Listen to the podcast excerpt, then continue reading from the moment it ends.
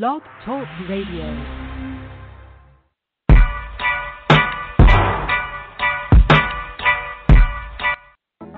and I'm in denial. And it don't take no X-ray to see right through my smile. I know I be on the go.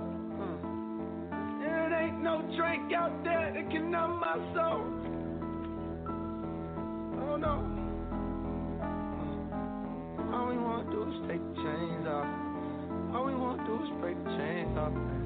All we wanna do is be free. All we wanna do is be free. All we wanna do is take the chains off. All we wanna do is break the chains off. All we wanna do is break free. All we wanna do is. Can you tell me why? Every time I step outside, I see my niggas die. Oh, I-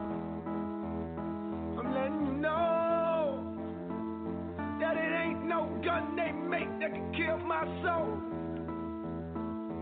Oh no. All we wanna do is take the chains off. All we wanna do is take the chains off. All we wanna do is be free. All we wanna do is be free.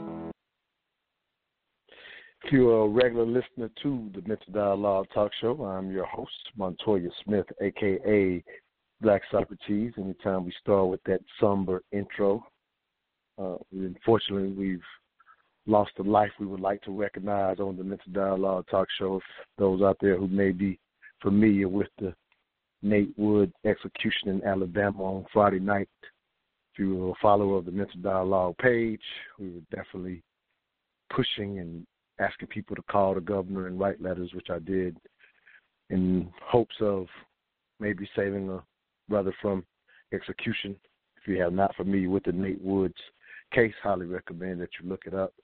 Um, just to give a little backdrop, and we'll get into this morning show. But again, anytime we start with the J. Cole intro, just unfor- an unfortunate reminder that, unfortunately, at least in our opinion on this show, we live in two different Americas. And so just an unfortunate reminder of, again, a, a, a loss of a life we would like to recognize. But Nate Woods, again, just to give a little context, um, executed for, um,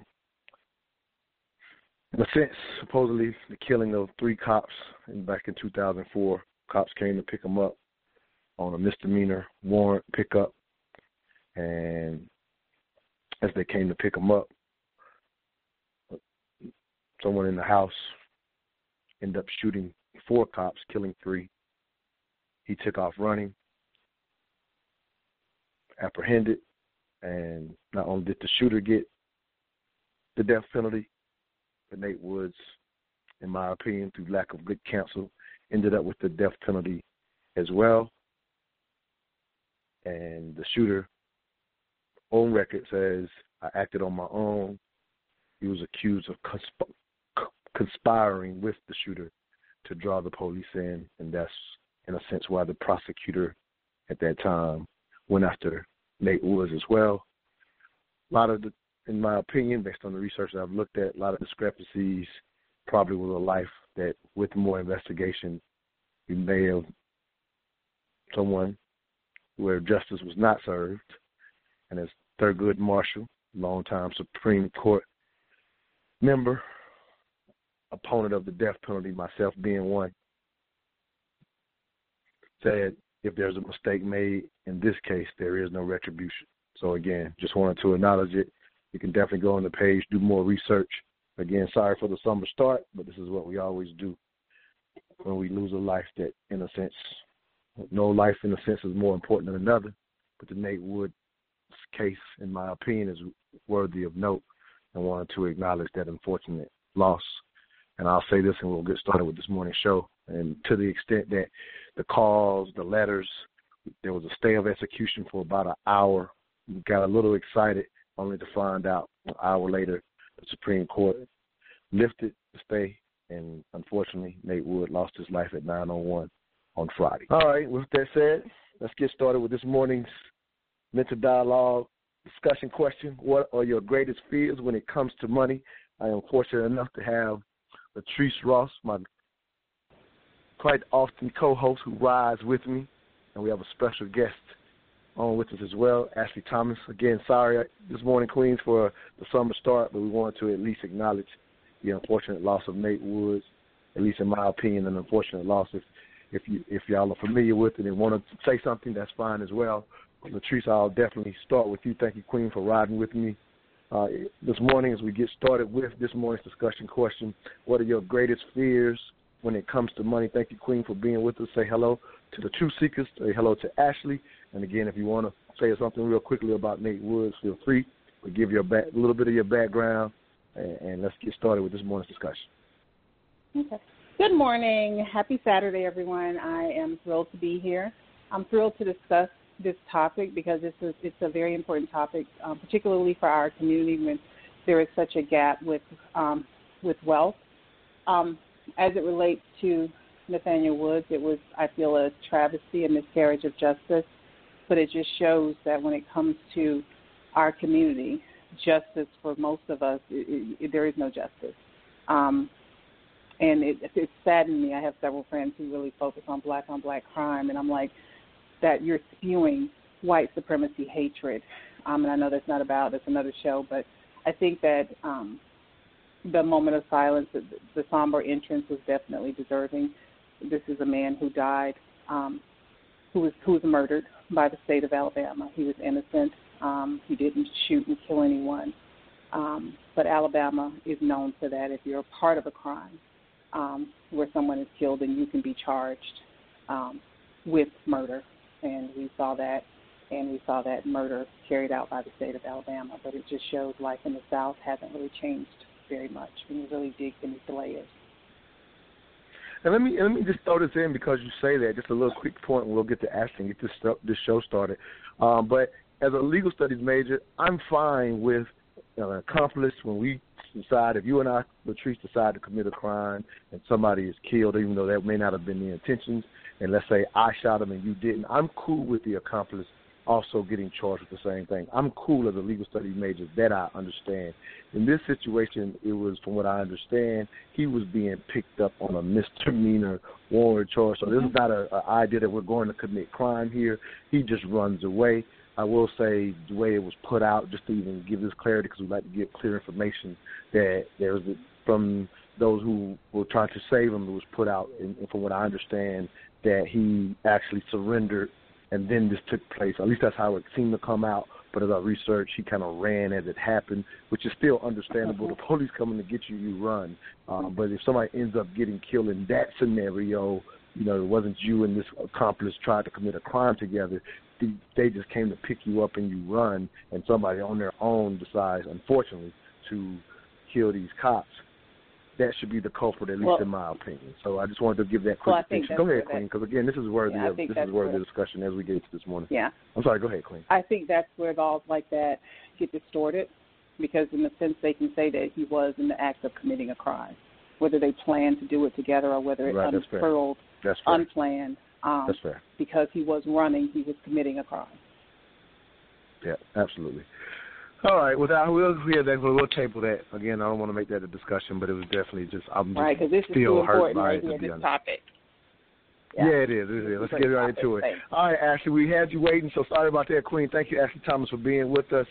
Uh, thank yeah. you again. This is yeah. What are your greatest fears when it comes to money? If you will, say hello to all our truth seekers out there and give a little bit of your background specifically as it relates to this topic as we get this this morning's discussion started. Go ahead, Queen.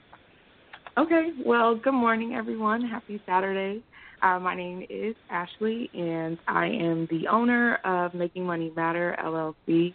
Um, I have been obsessed with personal finance probably for a while. Um, I really got my start in finance doing taxes uh, right out of college.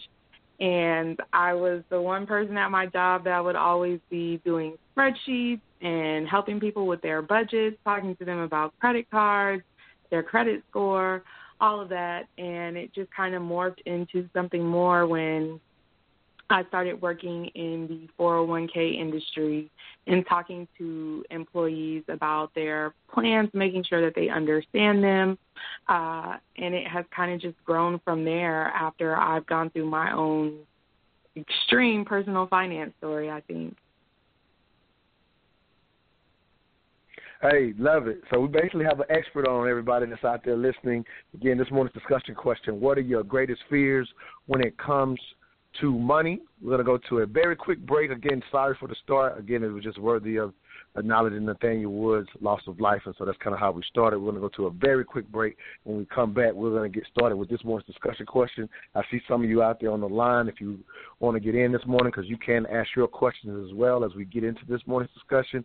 What are your greatest fears when it comes to money? Again, glad to have on Ashley Thomas, a personal finance coach, as well as my co-host Patrice Ross. We'll be right back. All I ask is that you think.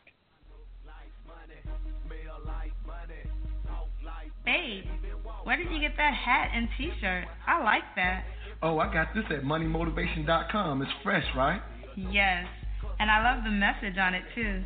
You are the hustle, huh? That's what the shirt says. I am the hustle. They embody the entrepreneurial spirit, and what I like the most, it's more than a brand. It's a lifestyle for those who want to put in the work and expect to have the finer things in life. I also follow them on Instagram. Check this post out. If you believe money is the root of all evil, you're using it wrong? Or how about this one? Excuses make zero dollars an hour. I like those. What's their IG? At moneymotivation.co. But do they have any ladies' gear? Yes, you're going to love the clothing line they got for the ladies.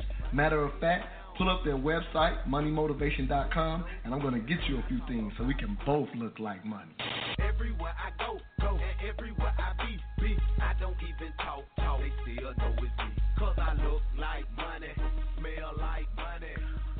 Welcome back to the Mental Dialogue Talk Show. I'm your host, Montoya Smith, aka Black Socrates, along with special guest co-host Latrice Ross. Our special guest on the line with us this morning, Ashley Thomas, for this morning's discussion question: What are your greatest fears when it comes to money? So we're going to jump right in. Ashley, again, thank you for being with us as you was as you started again giving your background.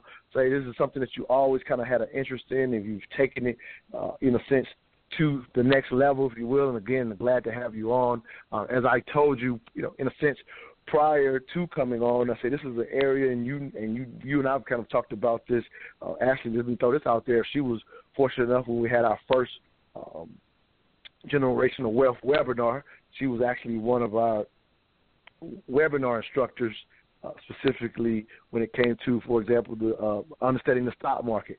And so as I got to know Ashley and realized, wow, she has a vast amount of information, and people are always promoting, hey, you know, here get your get your finances correct and things of that nature. I see people putting it on all the time. Again, we put on our first webinar just a week, pretty much a week ago. And again, thank you for uh, participating in that. Ashley, if I could say that, you know, live on the air to you, just again, appreciate you very much for your assistance with that. But as you and I got to talking, um, you know, and just again understanding your background, which is quite extensive when it comes to finances, you kind of talked about even when you're helping people, uh, one of the things that you had been finding is how personal.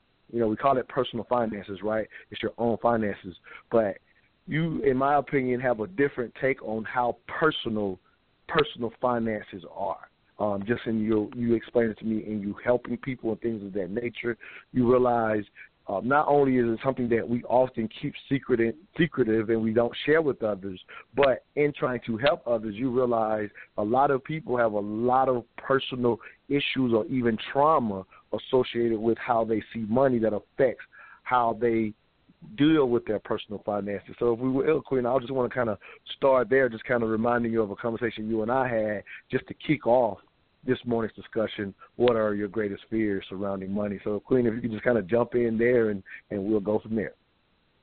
Yeah, so thank you for having me on the show today, and uh, even for the feedback from the conference, uh, it was really dope. And I, I did actually pull the quote from our conversation about just the traumas that people have behind money.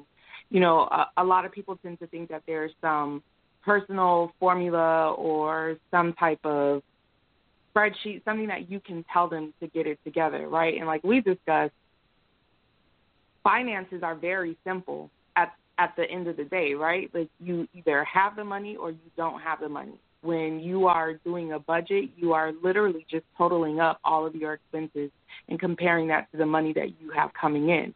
And so either is there or is not there.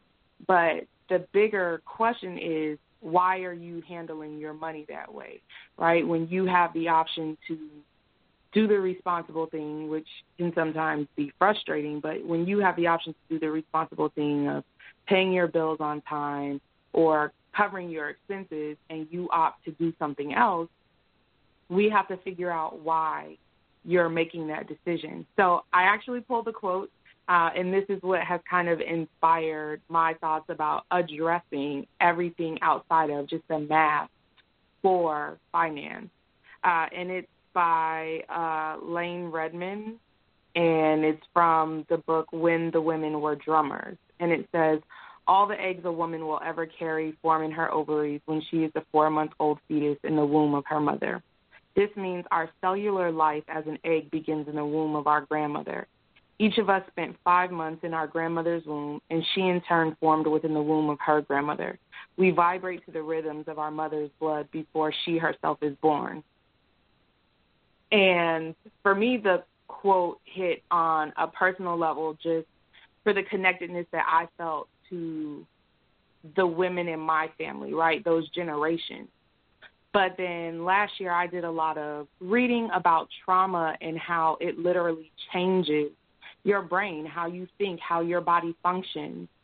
And in this instance, you know, I just think about how trauma can travel from generation to generation, um, where it my mom and my grandmother didn't talk about money, then the likelihood of me not talking about money with my partner or my mm-hmm. spouse or my children or my friends that likelihood is going to continue of me not having those conversations because that's what's been carried on for generations. And so when I think about personal finance, it's about how are you going to break those generational traumas? How are you going to address the things that you're not doing and make those changes, right? Because for me, it's about generational changes. What are you doing to build up the generation behind you? How are you going to maintain your money in such a way that you can change things for yourself and for other people coming behind you? No, that's major, uh, Latrice. I'm gonna let you jump in because I know she went right down your alley when we started talking trauma. So um, Queen. Again, I, I didn't anticipate that the quote would go there, but again, I'm I'm glad because we're going much deeper. Um, Latrice, if you will, just kind of jump in when you hear uh, Ashley break down how deep this goes. Again, when we're talking about personal finance, if you will, go ahead, Queen. I actually think I love and I love that quote. So I'm gonna I'm gonna tell you. I'm actually I'm gonna need you to send me that quote. It's amazing. Okay. Um, but I, you know, when you when you were speaking, it definitely speaks to a lot of what's going on in our community. But even beyond the trauma, we, we're reaching a point now where um, we now know a lot of the unconscious incompetence is being wiped out because the information is so readily available. Whereas mm-hmm. in the mm-hmm. past, my grandmother didn't know what to tell my mother about how to, to maintain her finances.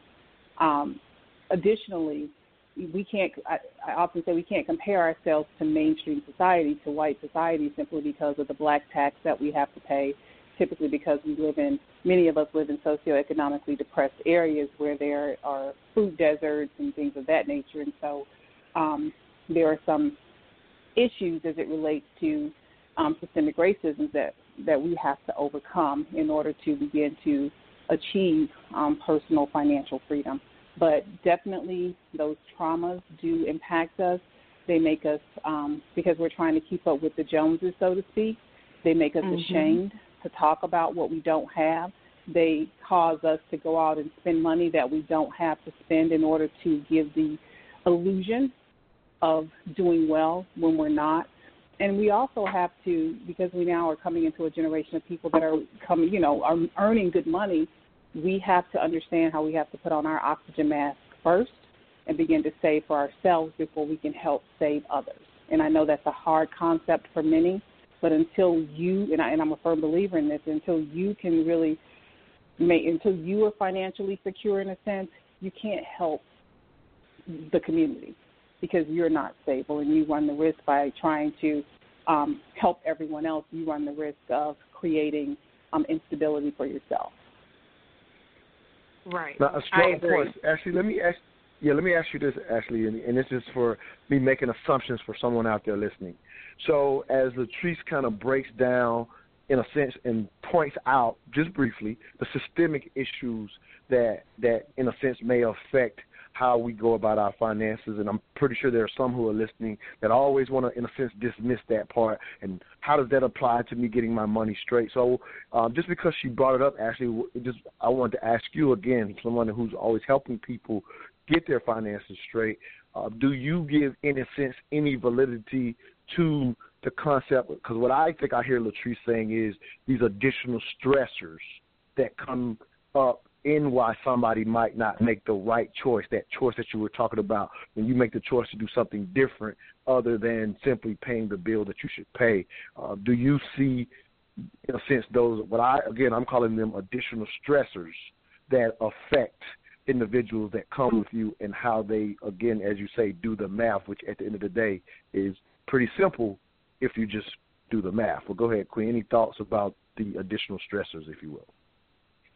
So I definitely think that there are additional stressors, right? It, it's hard to have these conversations with people that are not aware of the opportunities out there, um, that aren't aware that there's a different way to do things, right? So it it makes it very important for us to have these conversations, specifically within our community, so that we can get people to shift their mindset, right? Because one of the things that um, a quote, and I'm pretty sure a bunch of people say it, but the first time I heard it, I remember hearing it was last year. And my friend, he says, you know, um, you don't know what you don't know, and mm-hmm.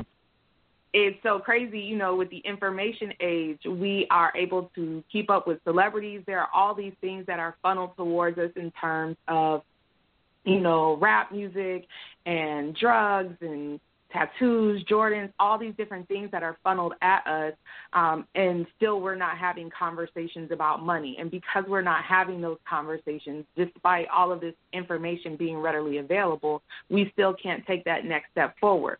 So you have to find a way to have these conversations. You have to find a way to address all of what affects our community and then still try to get it to such a level that you can start talking about money and trying to level set um, I think I watched a video one time that just talked about um, just biases and the system and how it has worked against us. Um, it was like a line of kids, and the coach, you know, if you have this, um, take two steps forward. If you have this, take mm-hmm. a couple more steps forward. And it's not mm-hmm. like, hey, you know, when you have those advantages, you don't realize it. It means that you can acquire your your goals, your finances, whatever, a lot quicker. Um, and so for us, there there are things that have to be overcome. And you know, for me, that a really big component that isn't even related to money is mental health. Like we need it within our community to be able to address things to move forward. Um, and I think that's how we started our conversation about money mm-hmm. therapy. You know, being able to address issues that are holding us back because mental health really is what's going to give you the self esteem, the self love to do these things to put yourself in a better position.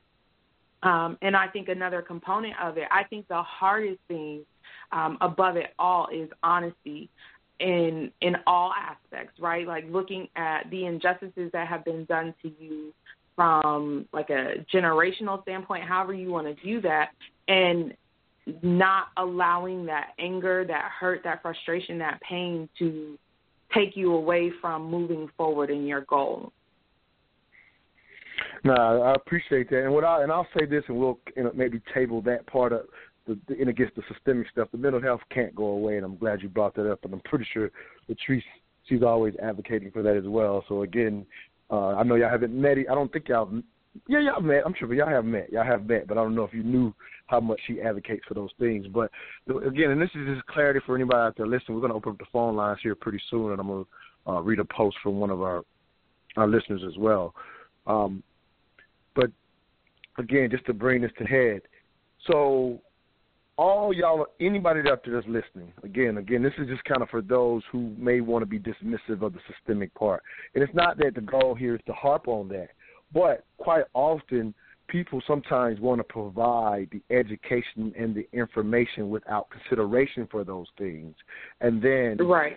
don't understand why people don't take to the information. So, just for anybody out there listening, that's why I, when I heard Latrice bring it up, I wanted to understand from Ashley how she sees those things. Again, and this is just because I know that exists out there. It's like, why are you talking about it? But again, if you provide people education and information without addressing the mental health, without addressing things that they're worried about, as she said, get these out of the way so they don't hold you back. And you can't do that without addressing them, in my opinion, especially from right. a community who has a different experience. Go ahead, Ashley. I feel like sound like you want to jump back in. Go ahead. Well, no, no, no. Oh, that was the. I'm sorry. I, I just was- misheard I the voice. was I just misheard. No, no. I just who I didn't know. I just missed who heard who who who that was. So go ahead, Latrice, please. So, so there, so money disorders are actually diagnosable by psychologists. And there are several different Oh wow. types of diagnoses that um, they have. It ranges from compulsive spending to something that a lot of a lot of us do sometimes with our children, and it, it harms them is financial enmeshment, where we find ourselves sharing, oversharing adult information with our children, and that has an impact on how they grow up and view finances, financial information. And many of us struggle with this financial de- denial, where we just don't acknowledge um, the problems going on with our finances, as if Mhm. ignoring them will make it go away. So these there are actual diagnoses for Oh, for wow. money ailments, if you will, within the mental health um, industry. Well, damn it, I got all of those. So can y'all do the show without me? I need to go get help. so I, I, I, I just you just brought you just made me realize I got all of those, and I can't carry on the show. I'm just too disturbed by all of this information you just gave me. I didn't know there was a name for this. Yes. I'm serious. I didn't know there was a name for this. Uh, Ash, I'm gonna let you jump in because again, this is you know new information for me. Again, all of those things she's talking about are very apparent.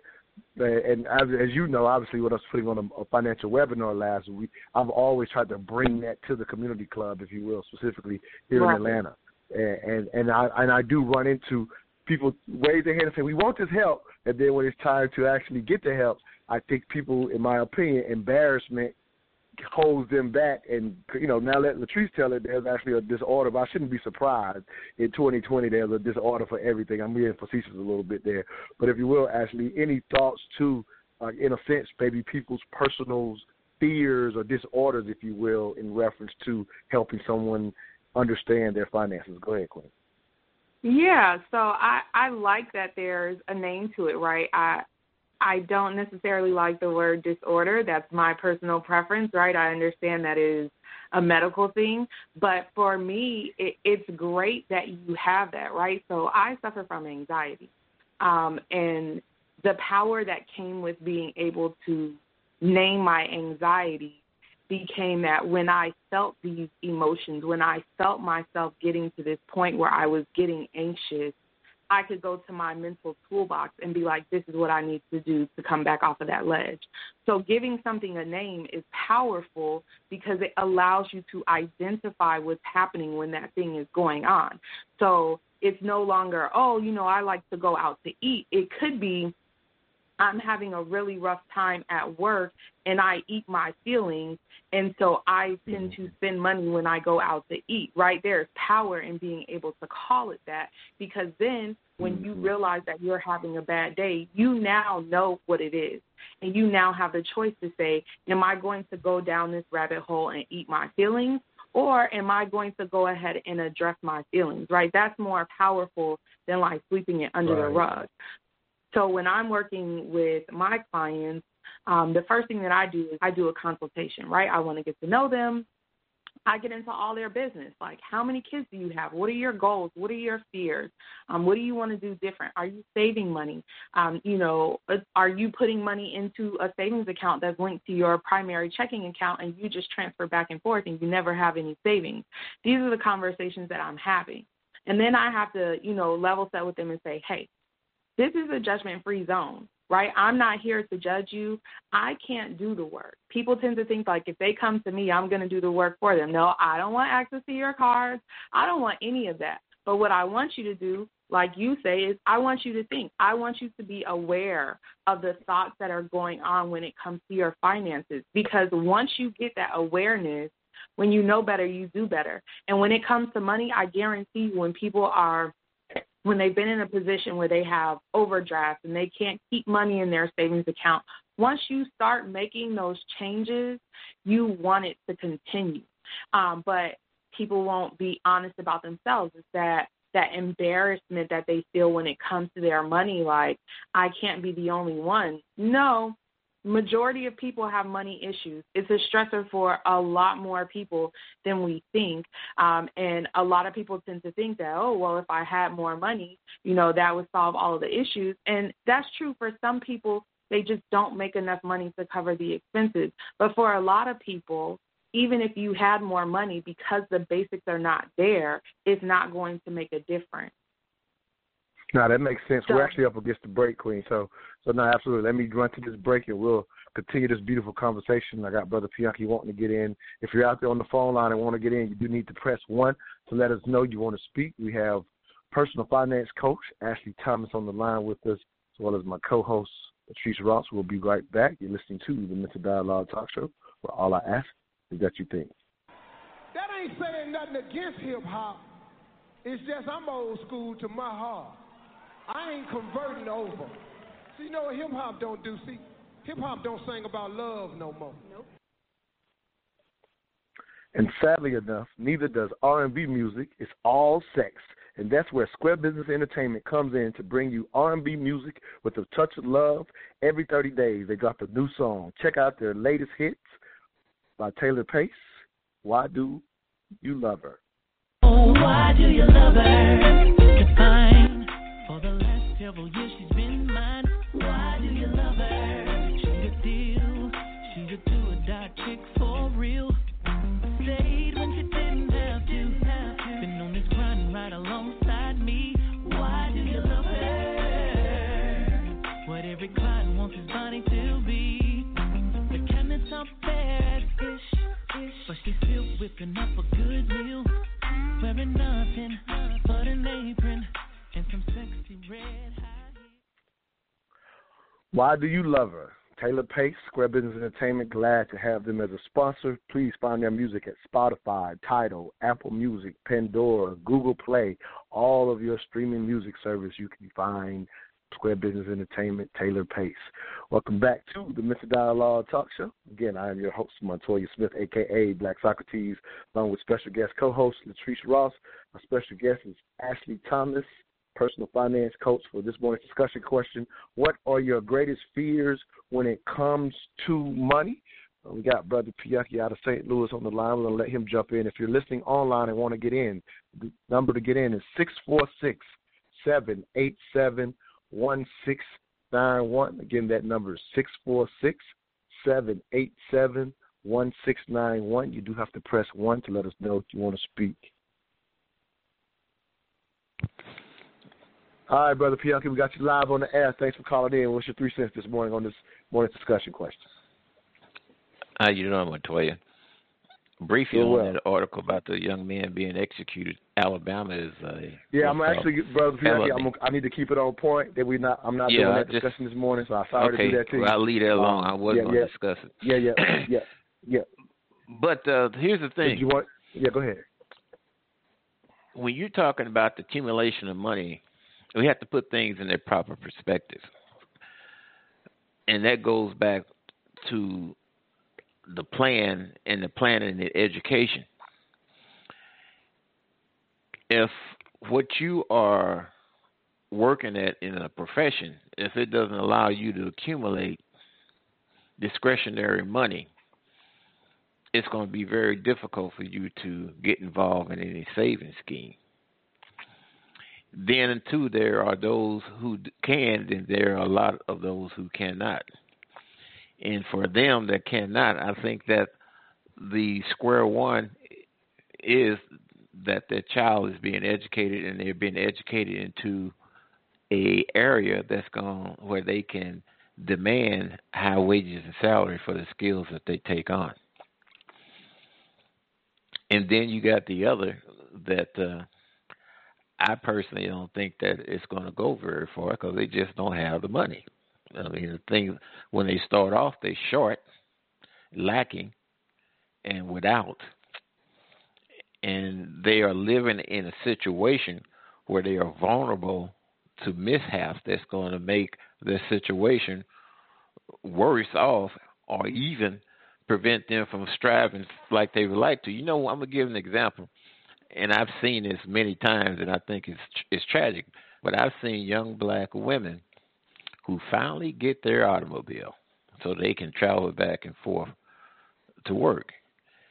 And one day you come down the street and you see where some car has hit it and knocked it up on the sidewalk. This is a car she has engaged in a financial situation for in order to pay for it and also go back and forth to work to, to earn money to pay for it. Now she's in a heck of a predicament because many cases of the time uh, these individuals would get the insurance that covers their liability but not their comprehension. So that's from living having to be relegated into an area where there's a lot of possibilities and risks involved. So, uh, you know, I just wanted to add that education is important. And, you know, one for me, my dread in this is them Democrats. They're going to put taxes on my money and take it from me. hey, I knew you was gonna sneak the politics in, brother Piaget. I, I, it wouldn't be you if you didn't. But now I appreciate It got me to praying Uh, at you night, even. Oh, you the guy religious because of Democrats. You you are hilarious, brother Piaget. But now nah, we always appreciate Yeah, but no uh, your three though. this morning. The education is very We're not important. going down that road, brother about is Piaget. good. I'll, I'll let you get it Thank in. you. We're not going down that road, but you definitely brought a couple of things that are definitely worthy of, of speaking of, if you will. I'm Sure, definitely I'm interested in Ashley. No, absolutely. I'm interested in what Ashley and Latrice have to say about again a couple of points that I wanted to highlight from your um, call in. Appreciate the call in, brother. Uh, with the, brother Pianki, a couple of things he said that I would. Uh, well, actually, let's let's speak to that example he gave because I definitely think that is a reality. I think that's uh, again to a certain extent those are who we're thinking of when we're trying to improve finances, if you will. So yeah, scenarios like that definitely do affect people. So um, Ashley, I'll start with you. Uh, in in people that you've helped, have you seen people uh, in a sense that are that seem to live in a situation where they just can't get right because of and you know like an example like you just gave they're they're trying to do the best they can but it just keeps cycling downward because they're already not in a sense making enough income. Any advice for that person, if you will, uh, uh, if you can, yeah, if you will, Queen. So I I would start the conversation, is this person addressing their wants versus their needs? Because I have worked with people that have not had enough income. So when I work with people, I, I tell them, I want you to let me know all of your expenses. Tell me all of them. I need to know. And then I will come back through and ask questions about all of these other expenses because people don't count Netflix. They don't count Hulu. They don't count their Spotify or Pandora uh, subscriptions. They don't count getting their hair done. They don't count. I could tell you probably nine times out of ten, most people do not give any consideration for groceries in their budget. They don't even think about it. Mm-hmm. Um, but I will tell you that people will make time for those things, right? They still get their hair cut. They still buy clothes. It's not Mhm. necessarily always related to work. They will still make sure that um, if you're a woman, maybe you're getting your pedicure. Um, you're doing all of these things that are discretionary spending. So you might not feel like you have the discretionary money because it's going towards these other things. So are you identifying your wants versus your needs? Because if you're telling me you can't save, but you have cable, you have internet in your house, and you have a smartphone, um, you can give up one of those things, right? Like you, you might need your phone. That doesn't necessarily mean that you need cable in your house. That doesn't mean that you need Netflix, right? Those are all And for me, I don't care if you can save a $100 or if you can save $5, right? It's about that discipline and consistency that will make a difference. And so if you're not going to be honest about what you want versus what you need, of course you're never going to be able to save. And there are genuinely some people do not make enough money. And in that instance, you need to make yourself a priority and pay yourself first period, point blank. Because it's like you're never going to get out of that circle if you can't ever make right. yourself Can a you priority. explain that for somebody who doesn't make enough money? Because that's who I was actually thinking of. I wasn't thinking of the person who has cable and they're short. I'm thinking of some people that they, you know, they want cable and they don't got it. You feel me? So I'm talking. So that for that person, they I would think that pay yourself first. That's going to be the hardest concept for somebody who literally is short of teaching them in a sense how to forego something that's old to pay yourself first because that's kind of what they they have to do but you know i think you and i understand that is how you get out of that rut so can you kind of speak Right. to that because if i don't have it i would be scared to pay myself first does that make sense Right. Yeah. So it's kind of this thought that if if your expenses just for you to live, nothing else extra that you can afford to do for yourself is, let's say, for example, a thousand dollars, and you're bringing home nine hundred dollars, you're already Right. short on something. So why Right. are you going to stress yourself about? And I, I don't want to say that stress might be the right word, but if you are already short, what difference is it going to make if you pay yourself money and put it into an account, right? You put it into your savings, if you're into investing, if you put it into your investing account and put that money to work, you already don't have it there, right? I, I'm not saying that just get to a point where it's negatively impacting you, but if you can put that, um, let's say a hundred dollars or fifty dollars to work and have it make you money, because you can make money off of fifty dollars, you know, you can put it to work and then that turns into seventy five or a hundred dollars, then you can go and, ahead and let's and and let's walk people through that because again, if I like if I say I I'm sitting down with you, Ashley, and you're I I got a thousand dollars in expenses, but I bring home nine hundred. So you telling me to pay my first, pay myself first, like you said, I I get it already that you know you got to get some yourself, but I'm scared to do it. So if I say, all right, I'm gonna break down and listen to you, Ashley, you still have to show me how to fifty you know, putting away fifty like you're telling me, you still have to show me how is it going to work because it, basically if I put away the fifty for myself, and now and I'm and I technically and maybe I'm doing the math wrong, but I'm a I'm still a hundred dollars short somewhere. So you still got to make that make sense to me. So can you you understand what I'm saying? So like walk me through that if I have that fear because I might want to do what you say, but it don't make sense. So walk me through that if that, if you if you don't mind.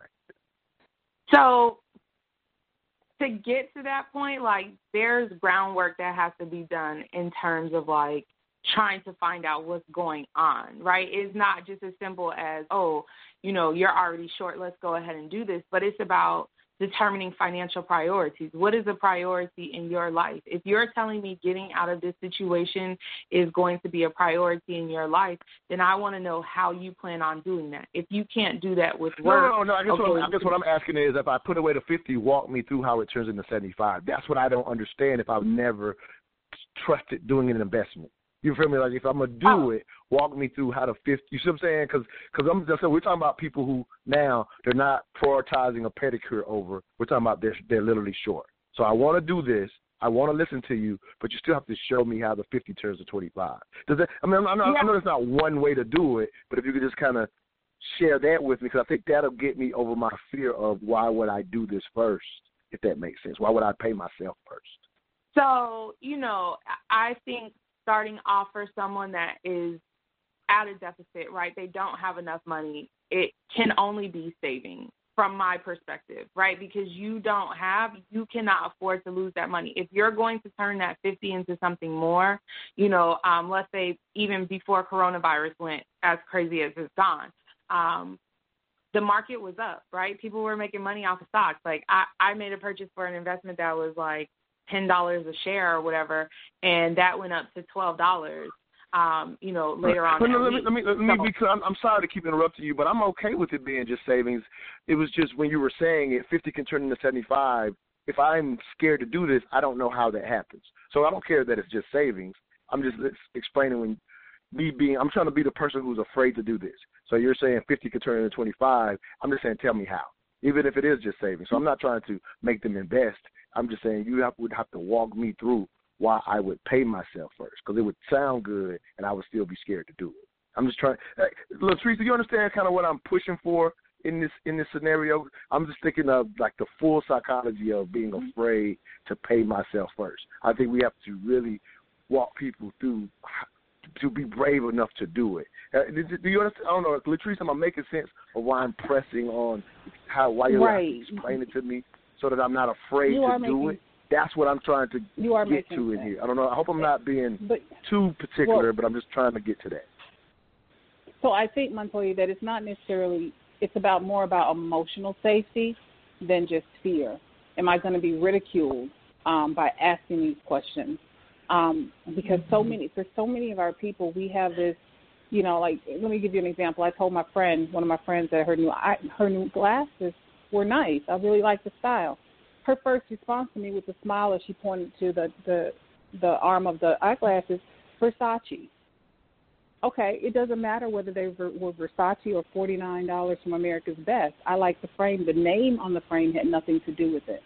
But for a lot of people, they have to do that to maintain their sense of emotional security that I'm not going to be ridiculed. And so for a lot of people, it's the fear of being ridiculed. So you have to, you know, to me, there there comes with building a rapport and then building that trust in your competence before they're willing to actually take what you say and your guidance into um, consideration. So what you're asking is, tell me the steps that a person would take who is financially insecure in order to take their meager earnings and turn those meager earnings into savings slowly but surely. Is that what you're asking?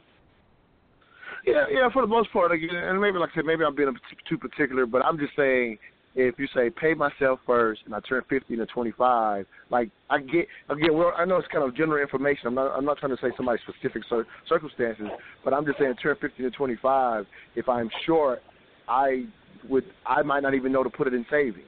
I'm just throwing it out. So I was just saying, walk me, who's actually short. I'm not buying Versace. I'm not that person. I'm not talking about the people who are not who are not paying attention to what they're spending. I'm talking about the people who are short. The, the Pianki scenario.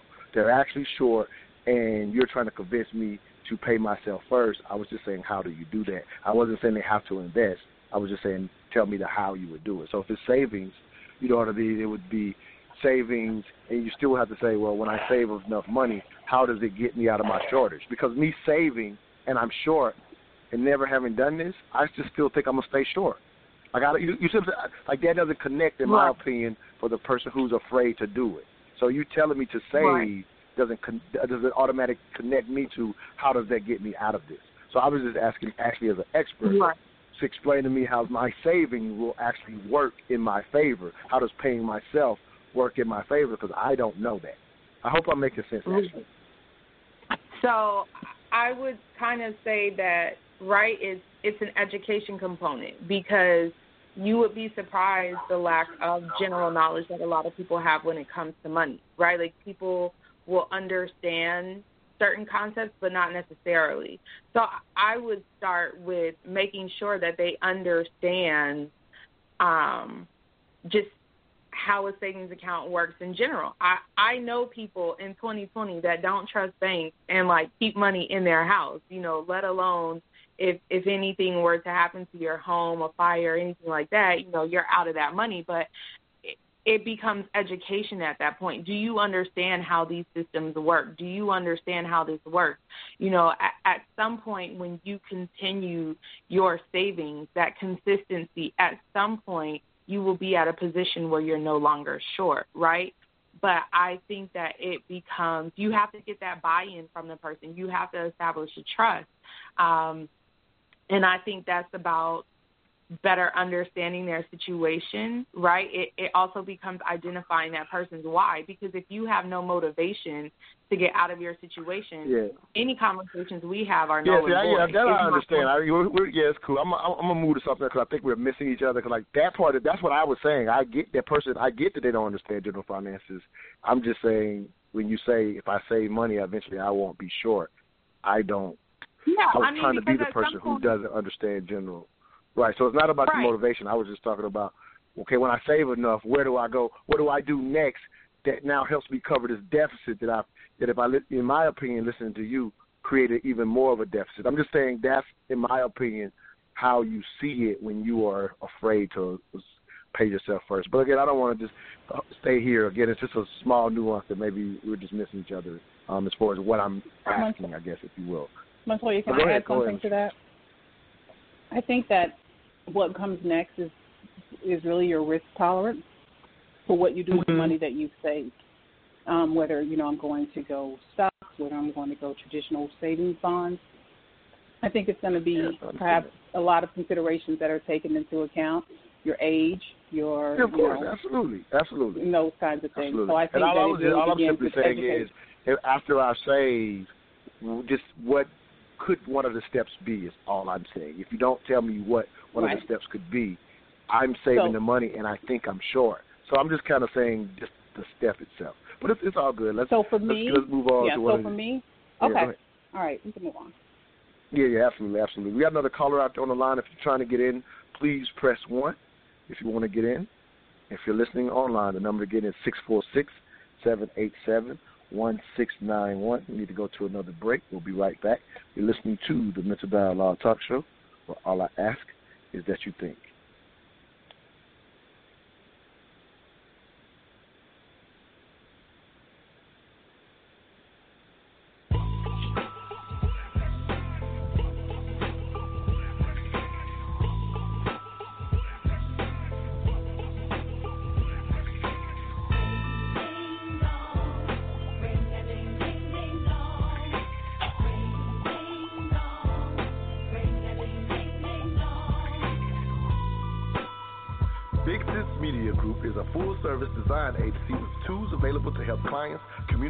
Audiences through visual and digital media. So, what exactly does that mean? You need graphic design? Call Big Sis Media. You need web design? Call Big Sis Media. You need audio or video production? Call Big Sis Media. You need a branded strategy for your business? Call Big Sis Media. Damn, they do everything, don't they? Nope, even better. They're professionals. Whatever service you need, they do a consultation, send over a contract with a deadline, and meet that deadline. A true one stop shop for all your digital and media needs, all at an affordable price. What's their website and phone number? BigSisMediaGroup.com 404 465 4348. Again, that's BigSisMediaGroup.com. Call them at 404 465 4348.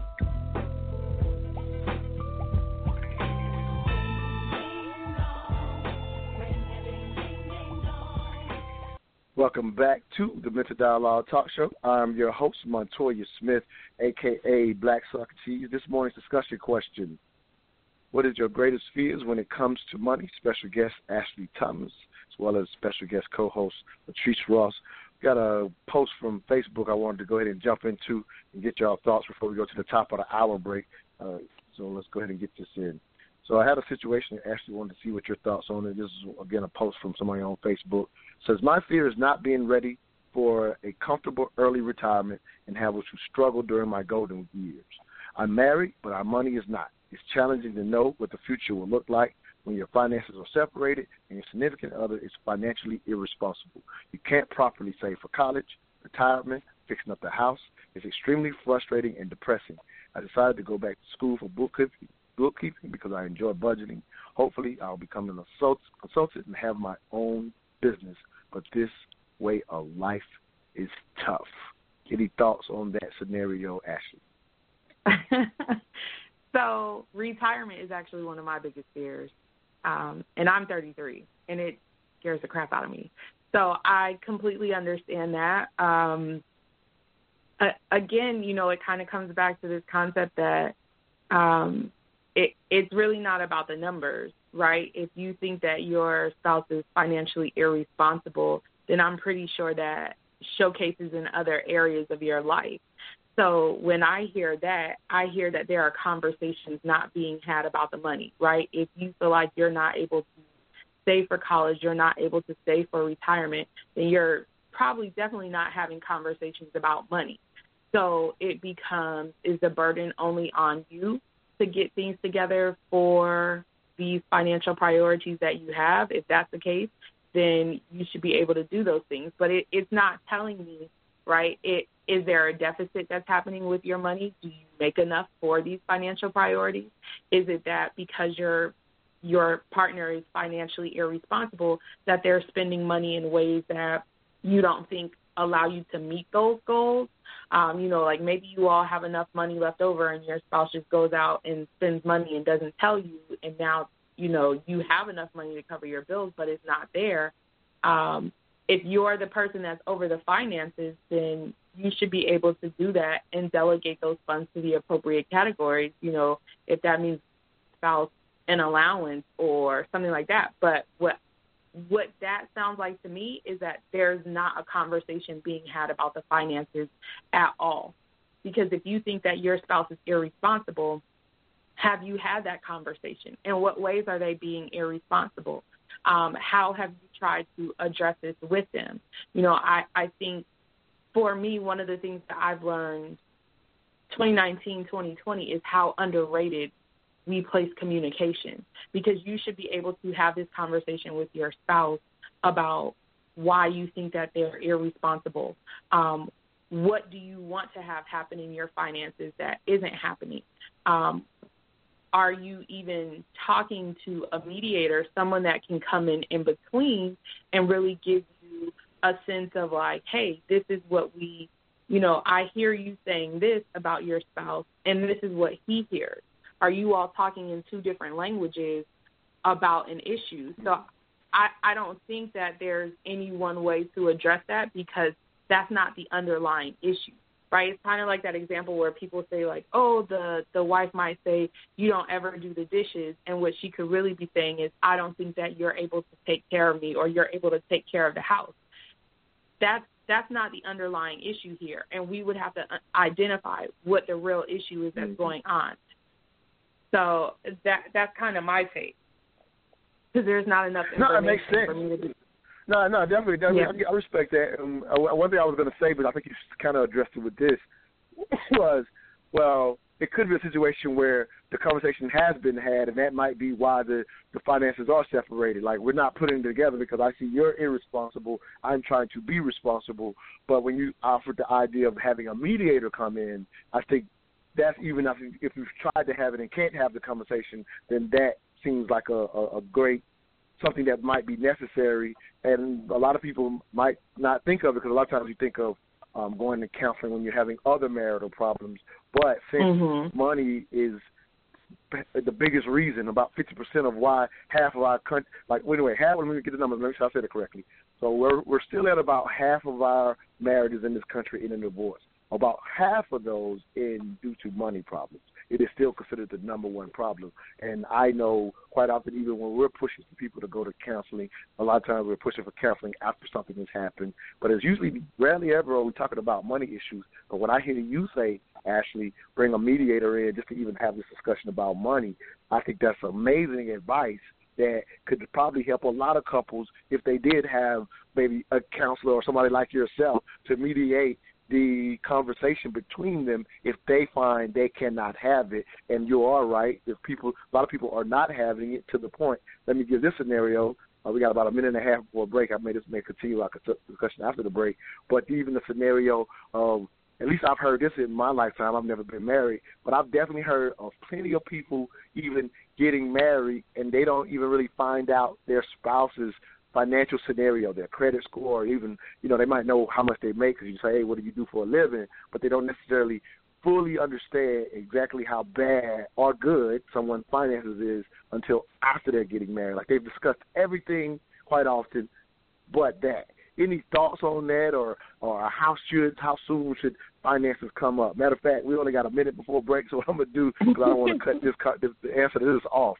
So we're gonna go we're going to go ahead and start the break early, come out of that, and answer that question. How soon should finances come up, and how many couples do you know that do wait until marriage to even find out the financial stability of their significant other? You're listening to the Mental Dialogue Talk Show.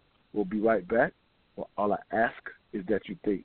Again, we are at the top of the hour. We're going to share another, know, share the latest hit from Square Business Entertainment. Why do you love her?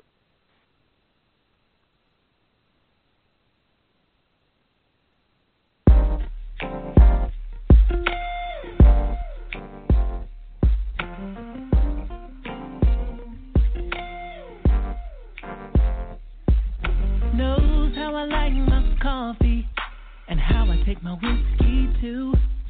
Picks up after me daily and makes my plate with the right amount of food. Friends are swollen with envy cause of the way that she spoils me. Sex on demand of your head if you understand why this girl brings joy to me. Easy to fall for her like the waters of Niagara flow embraces me Why would I ever let that go? Why do you love her?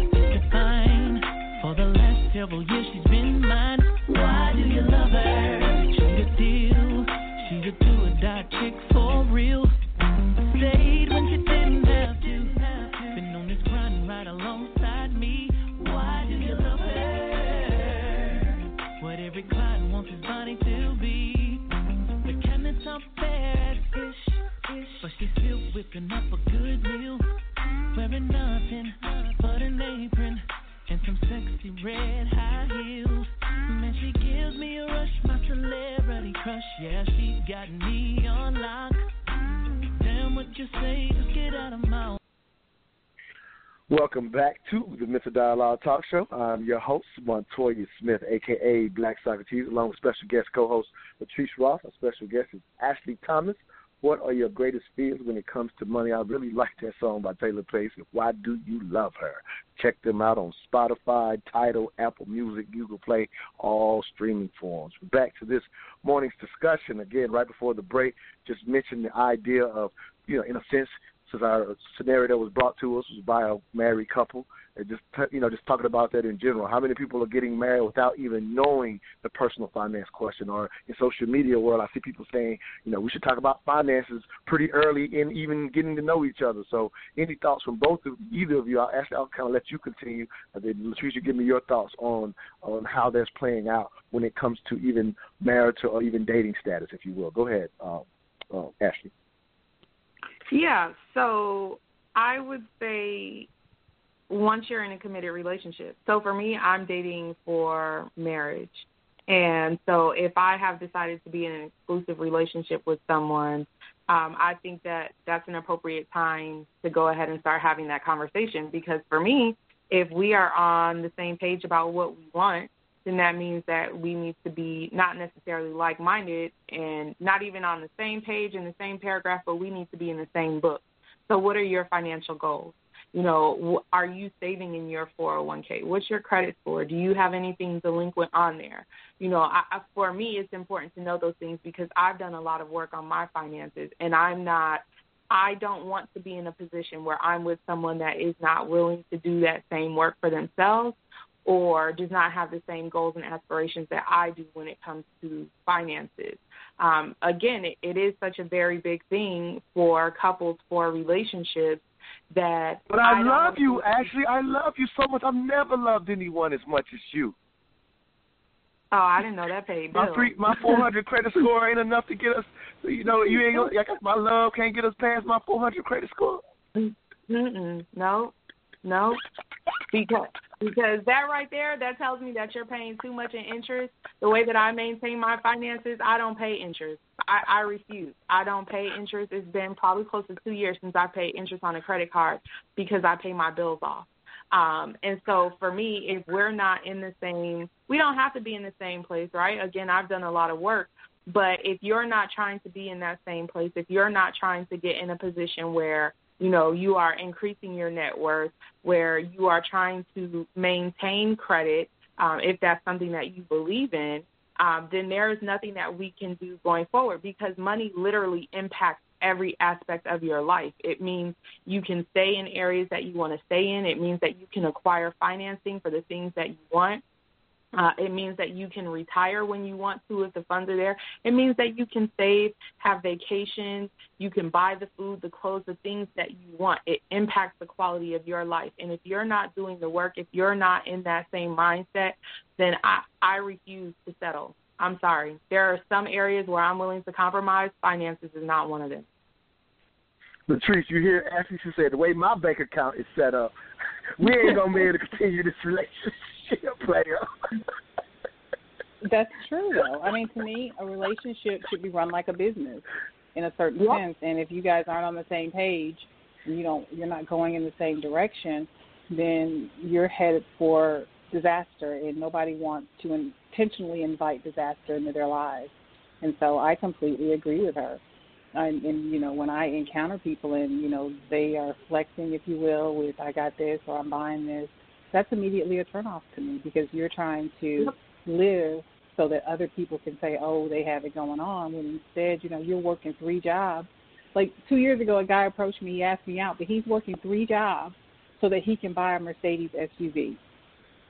When are you going to drive? You're going to drive it from job one to job two to job three, but when do you really enjoy the fruits of your labor? So no, it's a hard pass mm-hmm. for me with that kind of behavior because it says irresponsibility. Now, if you were saying I'm working these three jobs because I'm trying to make this investment, buy a franchise, or do something like that, then yeah, I'm down. I'm with you with that. But you want to buy something that's Right. going to depreciate the moment you drive it off the lot. I don't have time for that. So let's talk about you know the credit stuff, the credit stuff, um, Ashley, because I was a loan officer for a couple of years, and you know trying to qualify people for refinancing or getting a home or whatever. And in that process, you know, I know you know this very well. When you actually look, you know, not the credit score by itself, but when you're able to look at the credit in addition to the score, you pretty much know a whole lot about people uh, from you know looking at their credit scores and things of that nature.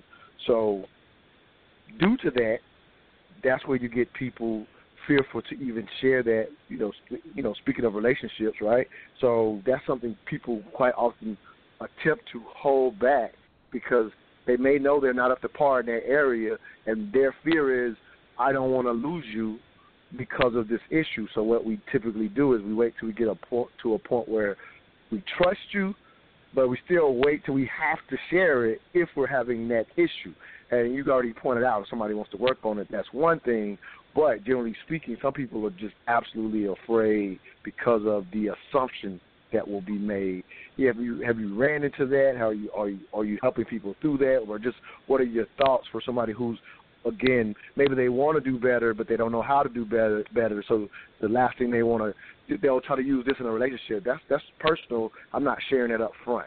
Just any again just some thoughts of how i've seen this play out various ways just any any thoughts on it from that perspective So I will start it off with saying this, right? I, I don't personally think that credit scores are a great indicator of anything but your ability to pay your debt on time, right? So someone can have Okay. an 800 credit score and have a ton of debt. So for me, it's it's not that. Um, but I think that one thing that I try to tell people is that you have to own your story. No one can make you feel embarrassed about something that you've already owned for yourself. So for me, um, in 2015, I woke up and like I've had credit cards since college. Sophomore in college, I got my first credit card. I don't even remember applying for it. Um, and when 2015 rolled around in January, I had $27,000 in credit card debt. I, like I Wow. In my mind, I was like, well, I'm just, you know, making these minimum payments. I had never totaled anything up.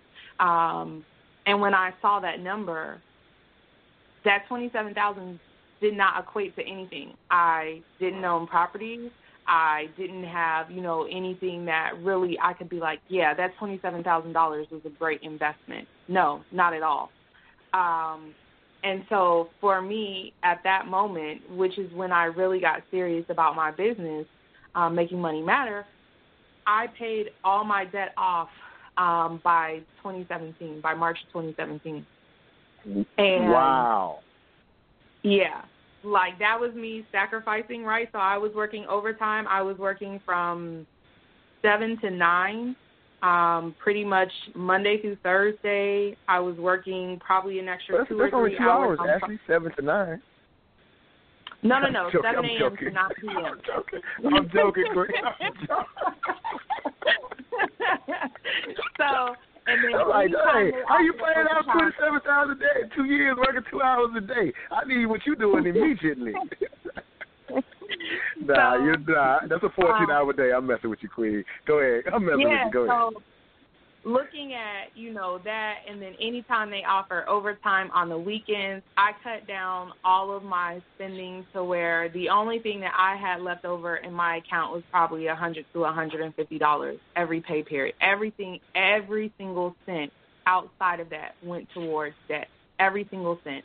All of my overtime money, like as soon as I got my paycheck, three thousand dollars going straight to a credit card. I can't even touch it because that was my goal. And so, Wow. who who's going to make me feel ashamed about this story? Not one damn soul, because I mm-hmm. did that. I busted my ass to make that happen. And so for me, I have no reason to be embarrassed because I talk to people that are like, if you can do it, I can do it. You're right, you can. There's nothing that's going to mm-hmm. stop you from doing something once you make up your mind. So if you are embarrassed, I encourage you to lay it all out on the table, to lay it all out on the line. Because once you own it, no one can use it against you. And if you're not going to own Right. your story, it's that embarrassment and everything else that's going to keep you hiding in the shadows about your money. Right? You can't change anything that you won't bring into the light. You can't grow without sunshine. So why are you going to keep it in the dark? Why are you going to hide it from someone that loves you and wants to see the best for you? And if that person is not trying to have the best happen for you, it's not someone that you need to be with. Now, I'm not going to pay your debts, but I will encourage you. I will give you knowledge on how you can do things better or changes that you can make to be in a better position. But ultimately, at the end of the day, it all falls on your shoulders. And if you're not going to own it, there's not one thing that I can do or say that's going to change that until you own it. Strong. Um, Latrice, any um, thoughts about what Ashley? For anybody out there on the line, you do have to press one. I see some people out there. If you're just listening, no problem. But if you want to get, a, get ask a question, you want to get in, please press one. If you're online, the number to get in is six four six seven eight seven one six nine one. You have to press one to speak to us. Go ahead, Latrice. Um, I think a lot of when it, what comes to personal finance is about mindset. And Ashley's mindset was one of I got to get out of this debt and get ahead, so she was willing to make those sacrifices. I've had to make sacrifices, and I, you know, people, you know, run into hardships, you know, have issues. It's how you how you come through that, and what got you there, and if you learn the lesson that brought you there. So for me, I have very similar views about Ashley with regards to that. Um, I do think it's important that I understand the mindset of someone and that they understand my mindset because if it's if they aren't similar, then we got we're going to have issues. Um, Mm-hmm. Finance was an issue in my marriage, and it was because my my ex would say I want this, but he would not put together a plan to get there. And then when we didn't get there because he refused to stop and plan, now you're upset. So you can't just speak something and then expect it to happen. You have to put it on paper. This is what I'm going to do. Step one, step two, step three, step four. Create a budget. Live by that budget, and you know take make those sacrifices where you have to. I'm willing to make sacrifices. I'm willing to work extra, but it's not going to be for material possessions. It's going to be an investment. It's going to be something that I'm where I'm building generational wealth, so that my family doesn't have to struggle the way that I've had to struggle. And if the person I bring into my life can't do that or isn't on board with that, then it's not a good match. Nah, fair enough. Fair enough.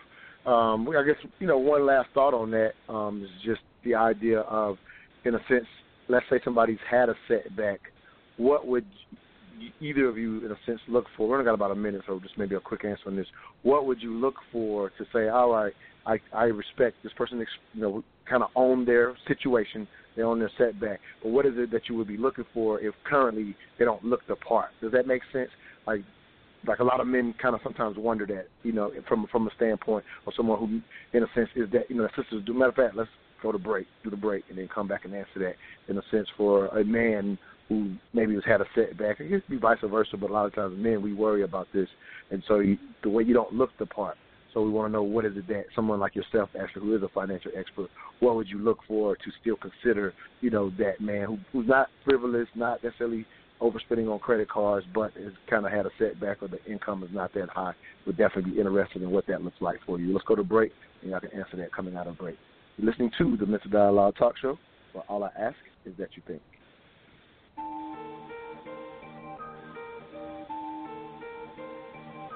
Do you need a video to help promote your business on social media? Contact Black Ivory Digital Marketing to get a professional, high quality video within 48 hours. Let more people see how your business can help them. No matter what type of business you have, we can create a video for you. Authors, realtors, life coaches, insurance agents, stylists, therapists, and more. We got you. Is your business next? Contact Black Ivory Digital Marketing at 470 635 1241 or info at blackivorydmf.com. Again, that number is 470 635 1241 or email them at info at blackivorydmf.com.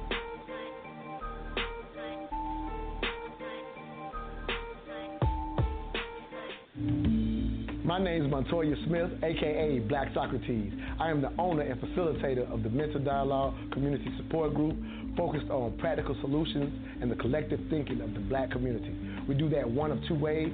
Every third Friday, 7 p.m. at Urban Grind, or Saturday mornings, the Mental Dialogue Talk Show, 10 a.m. to 12 p.m. Eastern Standard Time. Contact us at mentaldialogue.com or on Facebook at Mental Dialogue. All I ask is that you think.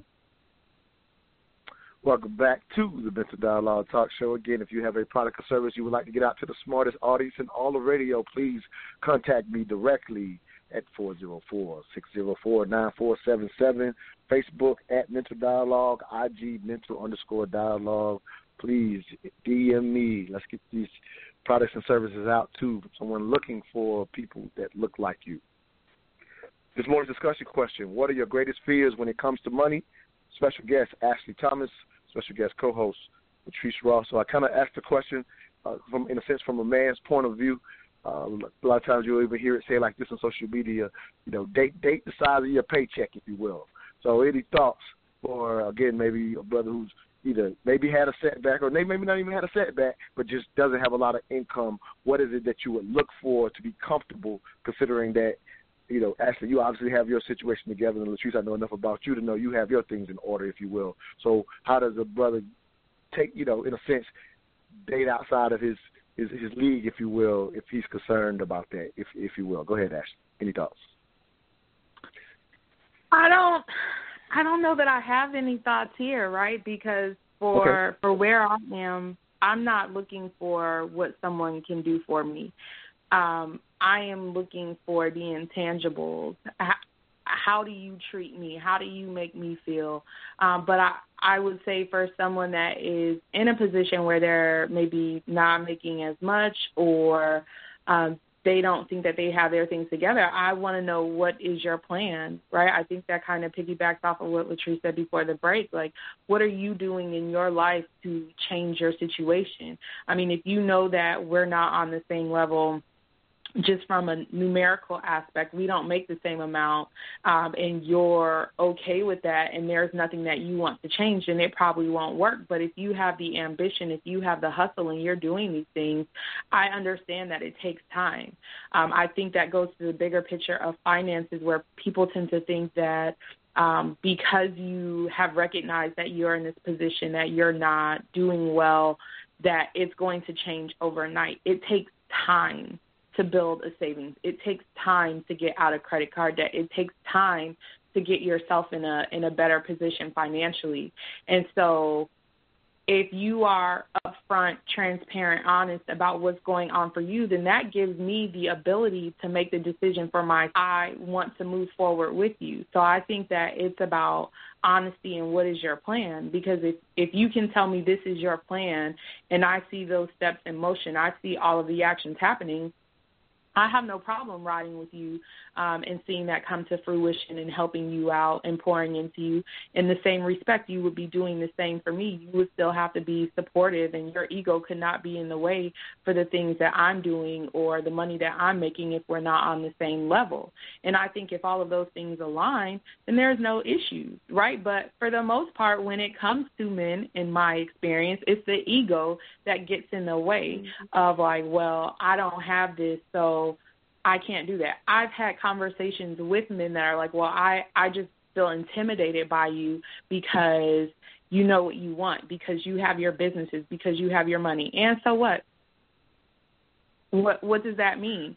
I'm still a human being. I still want love. You know, I'm not going to change my lifestyle to please you, but I'm a frugal person. So, you know, I get congratulated by my friends for buying a $12 dress from the store. You know, for them, that's amazing because I just don't shop like that.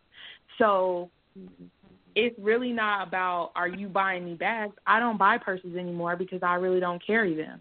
You know, it's about knowing who you want to be with and is your mindset together? Are we on are we on the same page about that? And if we are, there's no reason for you not to approach someone because in reality you're going to level each other up with the the things that you're pouring into each other uh, all fair thoughts, and I think, if, in my opinion, um, when we think ego, men's ego, if you will, because that's kind of what we're talking about for this moment. We got a caller as well. Um, ego and fear often equate. Latrice, let me hear your quick thoughts on it before we go to the caller. Okay. My thoughts are similar to Ashley's um, with regard to what you come to the table with. I'm not looking for a benefactor. I have my own. I'm looking for companionship. Now, I'm not a sugar mama either, so I don't plan on taking care of anyone. You don't have to come at the same level that I'm, I, you know, where I am, but there has to be ambition. There has to be a plan in place so that, I mean, I'm more than willing to help, help you execute that plan to get you where you want to go, but there has to be a plan if we're not at the if, if we're not at the same level if you're significantly lower um because I, you know, I, I I like to save money, but I also like shoes. And so, if you're going to impede my ability to buy shoes, which I look for on sale, then that's going to be problematic. Ego was a problem in my marriage. My marital problems began the day I graduated from college, and they continued and they they became exacerbated when I began to make more money than my ex-husband, and we could never overcome that. So I don't need anyone that's going to be ego driven and try to. I mean, when I said I'm going to get a master's because in order to advance my career I need this, he absolutely put his foot down. If you want a divorce, then you go you go to grad school. So I can't have that. I can't. I won't invite that into my life ever again. But you don't have to have the same salary as I do. There needs to be some ambition and goals to see where you're going in the future because I do want to retire comfortably. I do not want to be a greeter at Walmart. hey, fair enough. Let's go to the caller. hey, just because I'm a teacher and that's all I make, I'm not gonna. And you know, we're not gonna end up at Walmart at greeters. I'm not a teacher. I'm just teachers are have hey, their place, the and there's lots of consulting you can do. Yeah, I can dig it. Absolutely, absolutely. Let's see what the callers got to say. You got Brother Pianki trying to get back in as well. Area code four seven last three six seven one. Give us your name, where you're calling from, and your three cents on this morning's discussion question. Uh, my name is Vanetta, calling from Orlando. Um, been enjoying the show so far, but I do have a question. When you're looking to retire and you're not quite at that age of retirement, and maybe some are, what is the best way to plan for that retirement as far as budgeting and finance? And then with that, how do I get with someone, or are you available to sit down with to put a plan in place so that I can retire and be prepared. Ashley, that's your question, Queen. Go ahead.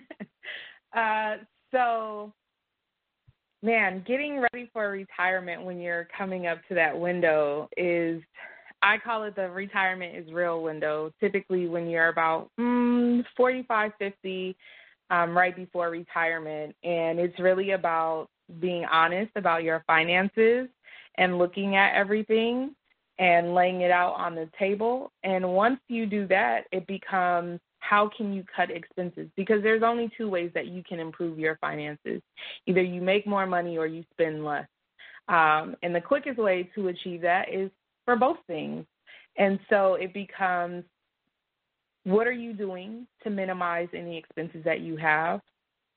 Um, what are you doing to maximize the amount of money that you're saving, putting it aside, um, putting it to work? If you still have 10 plus years before retirement, then it becomes how are you making your money work harder for you? Oftentimes, what I've found looking at people's portfolios is that their money is going too slow for them, um, where they just are not taking enough risk in their account. They're not building up a cash savings.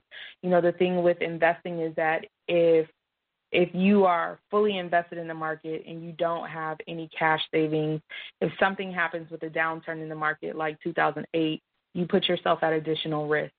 Um, but it's about examining everything around that, right? So, how are you cutting expenses? How are you bringing in more money? What do you want retirement to look like? That is truly the biggest picture that most people do not consider when it comes to retirement. You have to know what you want retirement to look like. If, for example, your monthly expenses are $2,000, Social Security is going to give you $1,000. That means you have a gap of $1,000 that has to be covered. How are you going to cover that $1,000? Um, and you also have to think about health care because that's the number one cost that keeps people from going into retirement is health care. Is no longer your job's responsibility to to cover that expense for you. So, what are you doing to make sure that you're getting your healthcare costs covered? Which is why a lot of people are greeters at Walmart or doing part time work because there are donut holes. There are times when your coverage is not in effect when it comes to medication, and senior citizens are paying thousands of dollars a month for medication that they need to live. So it's that overall approach to what is retirement going to look like for you and what steps are you taking to close that gap. Um, and I am certainly available to do consultations and talk to people um, looking at their finances to find ways for them to invest or to start saving money or to get their finances together to come up with that number.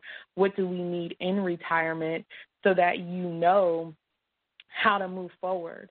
Um, but retirement is one of those things where you're never really going to be fully ready for it. I, I listened to one of Suze Orman's um, appearances on a podcast, and she was like, "You need to have five million dollars to be able to retire.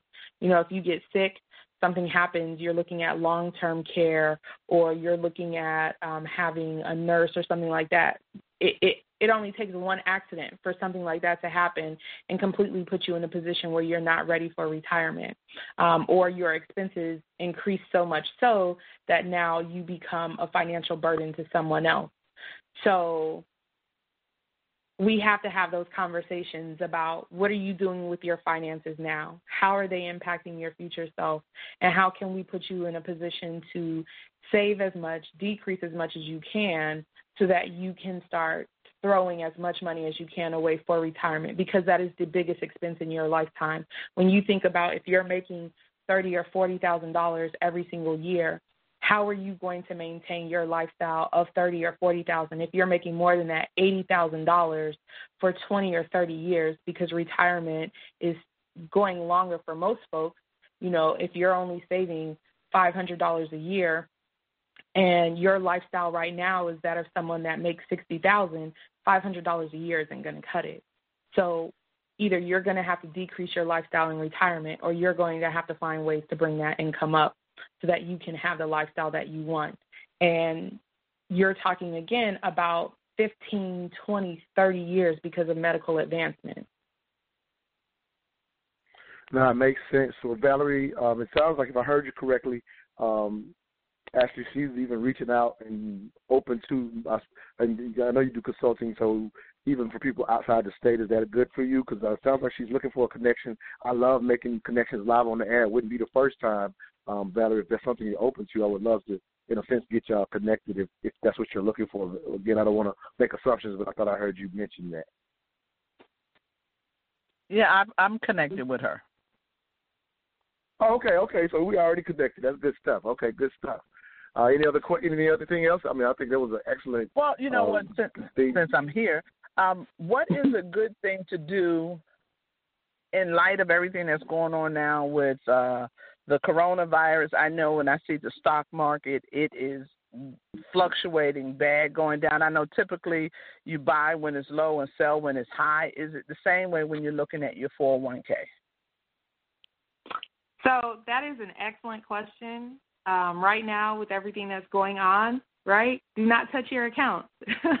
Don't touch them. Right. This is um, how the market is responding is so similar to 2008. It's not at that extreme, but just to give background, right? What happened in 2008? People were fully invested in the market. The market declined in some investments by up to 50 percent. Um, and so what happened is, let's say you had 50,000 in your account, market declines 25,000. You're like, oh my gosh, I've lost half of my account. I need this money. And so you sell all your investments. Now you have $25,000 in cash. The market has gone up more than 300% since then, right? So now those people that sat on their hands and didn't touch their money rebounded.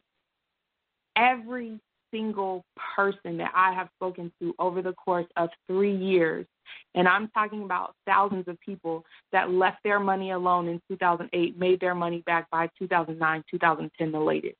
And for those folks that sold it, what happened was they couldn't buy those investments again anymore um, because they had moved their money to cash. They couldn't make back their 50,000 or more because they sold those investments. So when you sell things while the market is down, you lose any money that you've paid on that investment. You're not able to make any more money on that investment because you don't have it anymore. If you paid, for example, $10 for an investment in your account, it went up to $50, you know, over the course of however long you've been saving, and now it goes down to $8 and you sell it to have your $8 because you can't afford to lose any more money guess what? When that investment rebounds, unless you have it set to buy it right back at eight dollars, you can't get in anymore. You have to put in more money to be able to get this investment that you held because it decreased in value. So you cannot invest based on emotions and the logic that they taught when you're learning about investing and all of that, they tell you that the majority of investors do the wrong thing. If you see everyone selling, you should not be selling. You should be buying because right now you're getting investments on sale. Um, I think someone I saw on Instagram they were talking about buying um, airline stocks. Right, prices are fantastic for trips right now. Um, just for a reference, like I, I saw one way to Fort Lauderdale for twenty seven dollars out of Atlanta, um, and the airline prices are now like 20 something dollars because they're losing sales. People are canceling left and right. But once coronavirus clears out and people are back to traveling, things are back to normal, that's going to go back up to the 30, 40 dollars that it was at 2 or 3 weeks ago. And guess what? You're going to make that money back. So if you have the money, especially with the 401k, you should be putting in more money right now because the market generally rebounds. It might not be tomorrow, it might not be next year, it could be two years down the road when it rebounds. But when it does, you're going to make that money back, hopefully. I can't give guarantees because I don't know what's going to happen, and past performance is not indicator of future performance. But if the market in the manner that it typically does, you're going to make that money back. So don't make any changes in your account right now based on your emotions. This is why you should be managing your investments to match the risk level that you have, how you feel about losing money throughout the course of your working lifetime. You should be adjusting that um, at your major points, right? So if you're young and you're investing now in your account and you're aggressive, you shouldn't be making any changes until probably close to your 40s. And once you're in your 40s, you should be dialing back some of that risk. In your 50s, again, dialing back some of that risk and starting to build cash reserves in your account so that if there's an opportunity where the market declines, you can rely on that cash that's sitting there that's not invested in the market and let your investments rebound. So, no changes right now. Do not sell. Everybody's selling. You do the opposite. Buy, buy, buy because you're getting these items on sale. Hey, thank you so much, Valerie, for your call. Great question. We appreciate your three cents this morning.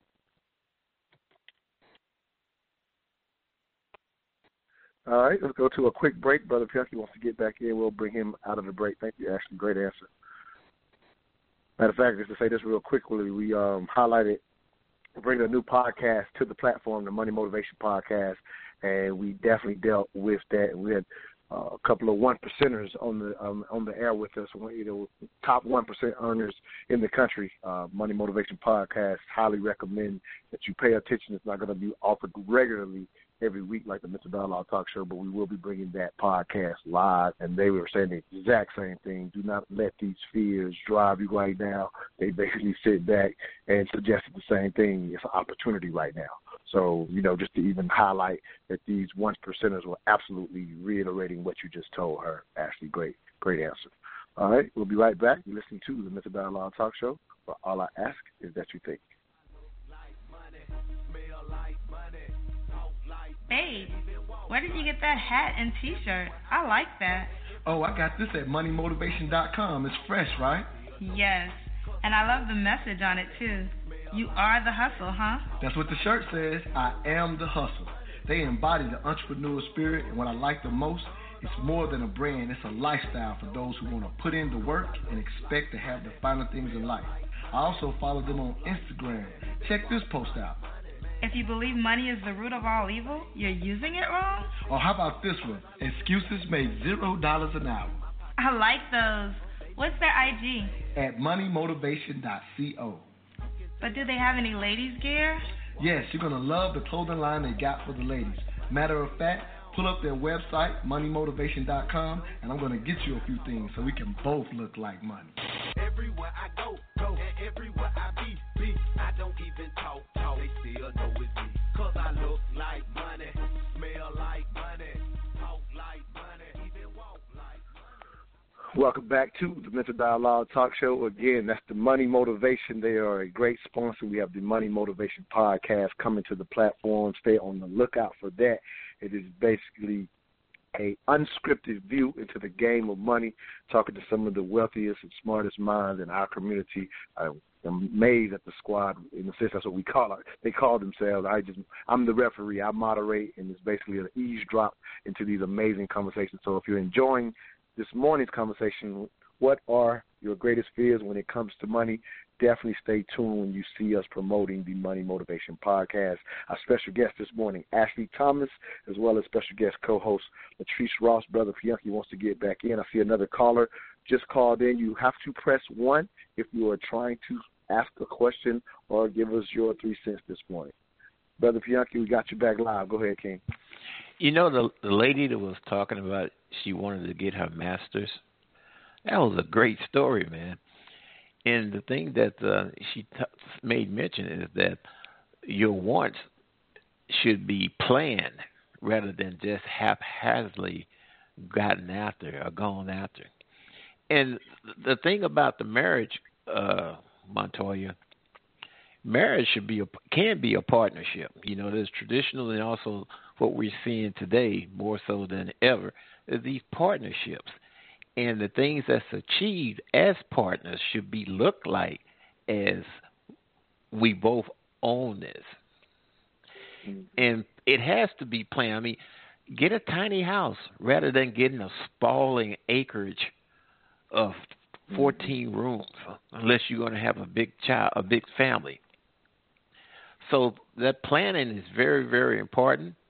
Both sides should be accepted of the other's position no matter what it may be and you're contributing to something that both of you are sharing. And the other lady that called in about the stock that was good information on the stock if she followed the thumb rule that she put out there buy low and sell high even when you have these calamities in the market, you only lose when you sell. So hold on to it. And on the Social Security, one thing must be kept in mind to your young people is that they need to get those 30 or 33, I don't know what it is now, quarterly credits under their belt as soon and as fast as they possibly can.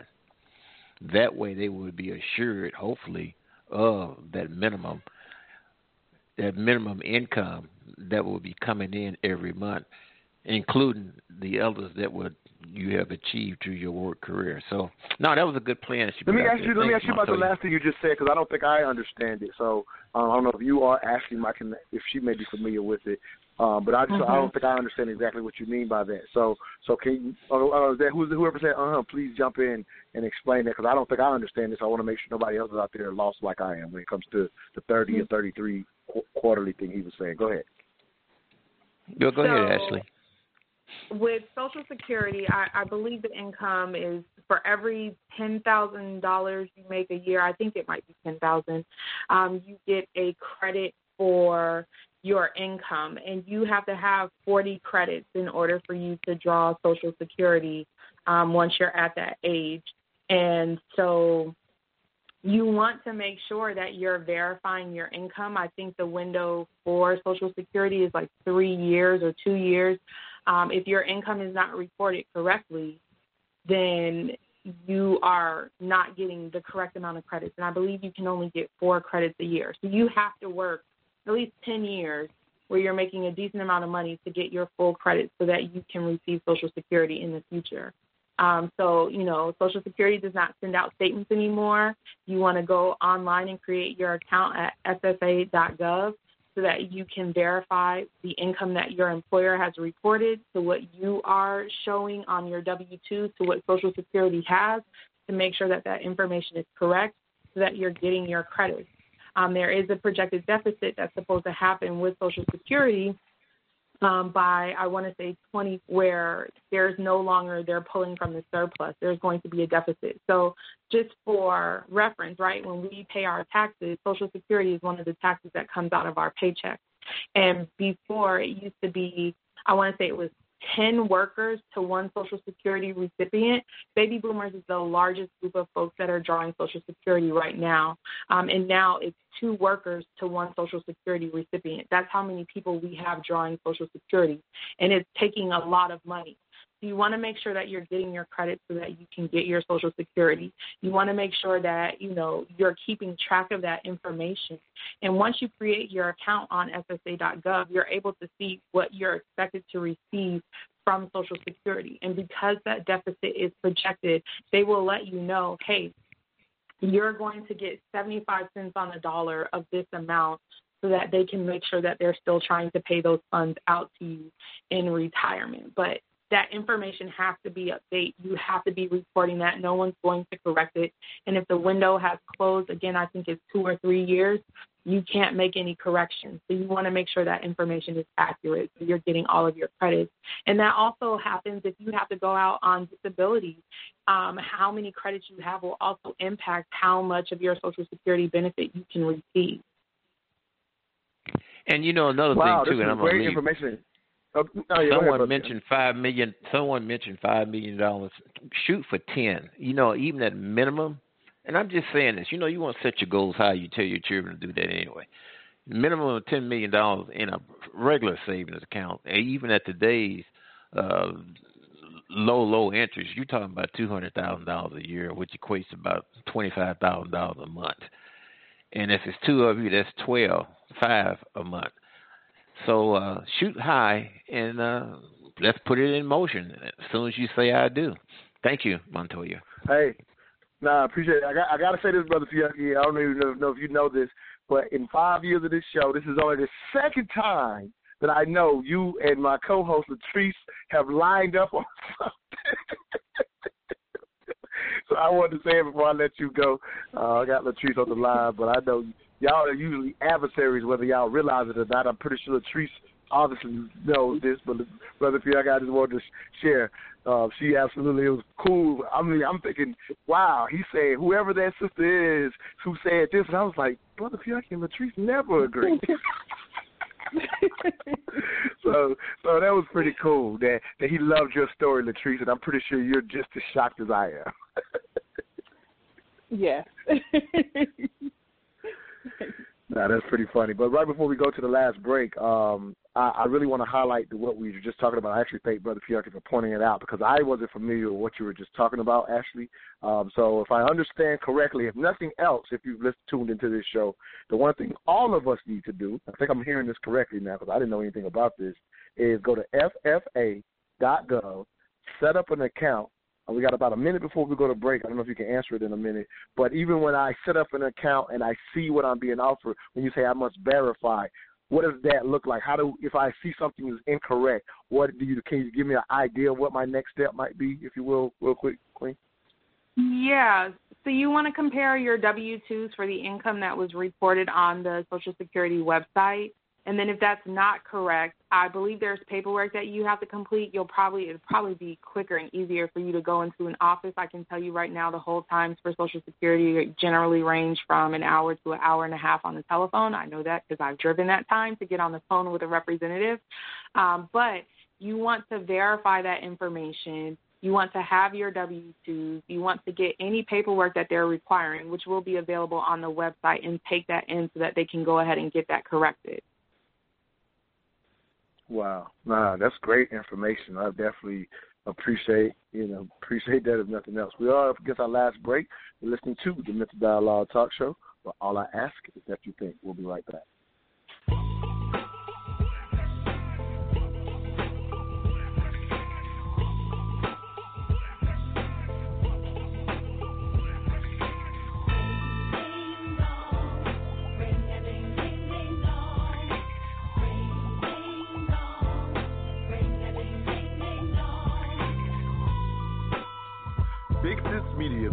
Full service design agency with tools available to help clients communicate with audiences through visual and digital media. So, what exactly does that mean? You need graphic design? Call Big Sis Media. You need web design? Call Big Sis Media. You need audio or video production? Call Big Sis Media. You need a branded strategy for your business? Call Big Sis Media. Damn, they do everything, don't they? Nope, even better. They're professionals. Whatever service you need, they do a consultation, send over a contract with a deadline, and meet that deadline. A true one stop shop for all your digital and media needs, all at an affordable price. What's their website and phone number? BigSisMediaGroup.com 404 465 4348. Again, that's BigSisMediaGroup.com com. Call them at 404 465 4348. My name is Montoya Smith, aka Black Socrates. I am the owner and facilitator of the Mental Dialogue Community Support Group, focused on practical solutions and the collective thinking of the black community. We do that one of two ways every third Friday, 7 p.m. at Urban Grind, or Saturday mornings, the Mental Dialogue Talk Show, 10 a.m. to 12 p.m. Eastern Standard Time. Contact us at mentaldialogue.com or on Facebook at Mental Dialogue. All I ask is that you think. If you have a product or service you want to get out to the smartest audience in all the radio, please contact me individually if you want to keep the return of intelligent radio on the air. We definitely need your support. It is not free for us to offer this to you every Saturday, so please go to mentaldialogue.com and become a supporter. If you're outside of Atlanta, you can pick higher levels if you choose. If you're in Atlanta, consider becoming a member. Take part in our Mental Dialogue live experience every third Friday at Urban Grind. Uh, this afternoon, if you are in the Atlanta area and don't have any plans, please join us for the Black Debonaires. Uh, myself and the Mental Dialogue Community Club, if you will, we've been honored uh, for, at the Black Dot Cultural Center at 7 o'clock. Uh, these sisters have put together uh, uh, this program they do every month where they honor different black men particularly that are helping in the community. So I'm definitely honored to be invited out there this evening. Again, if you're in the Atlanta area, look up the Black Dot Cultural Center and come out for the Black Debonaires at 7 o'clock today. This morning's discussion question What are your greatest fears when it comes to money? Seems like we have some people on the phone line. Just make sure if you're out there trying to get in, you do have to press 1. We have people who listen via the phone line, so I don't want to just bring you on the air unless you intend to. You do have to press 1 to let us know you're trying to speak. If you're on the, we only have a few more minutes with our special guest, Ashley Thomas, uh, personal finance coach. The number to get in is six four six seven eight seven one six nine one. So again, if you have a question, please get it in. But I've thoroughly been enjoying this discussion question this morning. What are your greatest fears when it comes to money? I just remember having this uh, one thought of how much fear can stagnate us when it comes to uh, improving or even understanding our finances. I remember having a family member. This is maybe not directly. It's related in a in a way, but it just lets me understand how much, in a sense, fear can drive us. So I remember having a family member. I'm from a two stoplight town, small town in South Carolina, but I remember having a family member once. Uh, we were trying to had a check. We are trying to get by the bank, and they were overly concerned with uh, getting to the bank before it closed to get the check and things of this nature. And based on our schedule that day, we, were, we missed it. And it was when I realized it was just a matter of getting money out, and it was we were trying to make a transaction for something for something that was needed, and it was a matter of getting the money out. And I was confused because I was like, well, since the bank's closed, no big deal. Let's go to the ATM. And come to realize, family member had an ATM card for years, had never used one, and always, you know, grew up at a time before you used ATM cards, if that makes sense, and basically just had a fear of getting money that way, and so was in their mind determined they couldn't even get access to money because of fear of using that card. It was just something that crossed my mind when we had to ask this question this morning. What are your greatest fears when it comes to money?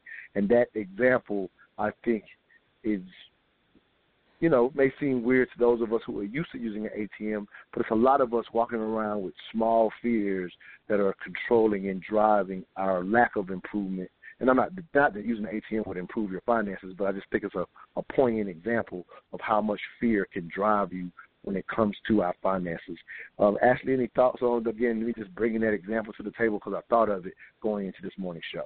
Yeah, you know, there's it takes courage to change your finances because again it it's it's really just math, right? Addition and subtraction. Um, but what you're really up against is your mindset. What you're really up against is your thought process. And until you're ready to address those things and do so honestly, um, you're really limiting yourself, right? You you don't have to just make money through stocks. You don't have to um, just save your money in saving accounts. There's there's a lot of different ways to make money now. There's a lot of different ways that you can do things. You know, even looking at like PayPal was a big thing, being able to spend money, and now there's Cash App and Zelle and all these different ways to transfer money to folks.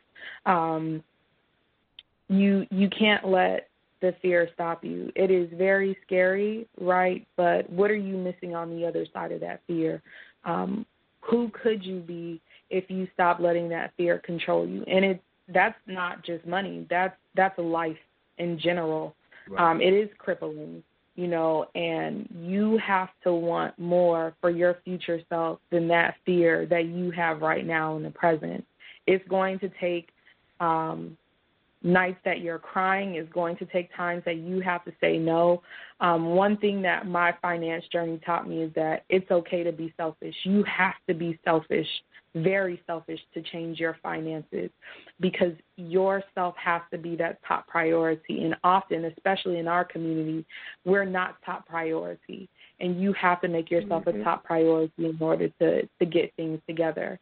And it's it's not forever, temporary sacrifice um, but one thing that propelled me in my career was sometimes you have to take two steps back to go five steps forward. And if you're not willing to go backwards to move forward, to get things right, to, to correct things along the way, you don't really want it. So what's going to make you want it? What's going to make you want to change? No, this is strong. We actually got another caller that wants to jump in. Let's jump to the caller real quick. Area code 502, last three, 283. Give us your name, where you're calling from, and give us your three cents or ask a question on this morning's discussion question. Hey, Montoya, this is Brent. How you doing, man? Hey, what's up, B-Funk? Thanks a lot for calling in. What Can you, you hear me okay? Yeah, you're coming through clear. Go ahead, King. Yeah, and she touched on uh, one of, uh, I appreciate your guest being, I think it was Mr. Thomas. Um, appreciate you being there. I think you're putting out some really good info one, you touched on one of the things I was thinking. Uh, success in general, whatever you're talking about, it, it, sometimes there's fear associated with that because we, a fear of asking what steps do we need to take to be successful. You know, because then if I know, I actually have to do it. And mm-hmm. uh, I think and, and we can't be ignorant about it anymore, you know, or naive, I should say.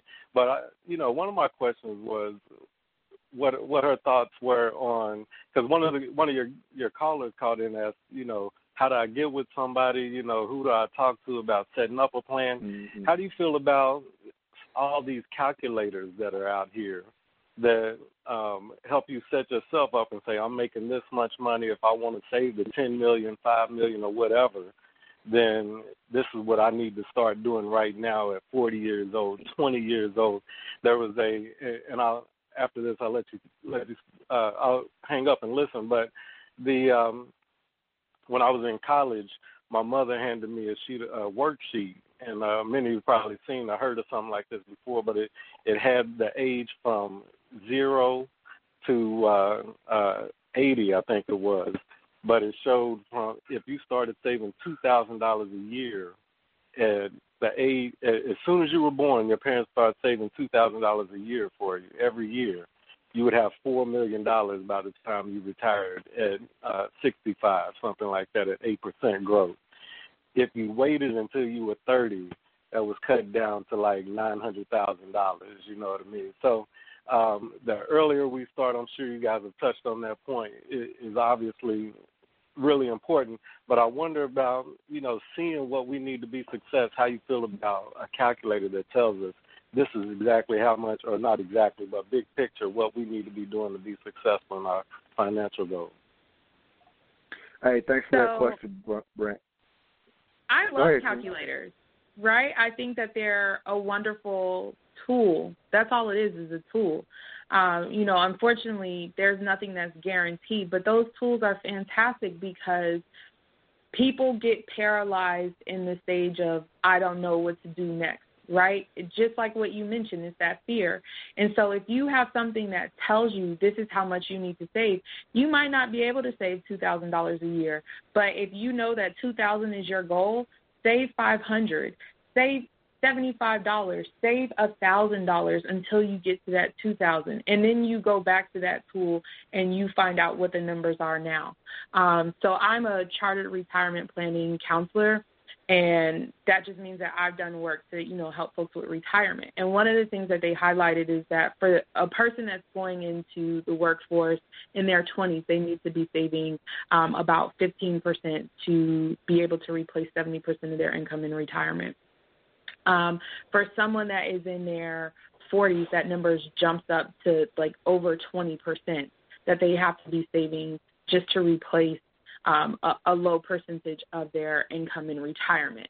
So if you have a tool that can get you on track, that can get you motivated, that can give you an idea of what you need to do, you do that and you run with it until you find out more, right? That's the thing that's so great about learning and getting the knowledge is that once you learn the next thing to do, then you apply that. You don't stick with the one thing and just only move with that.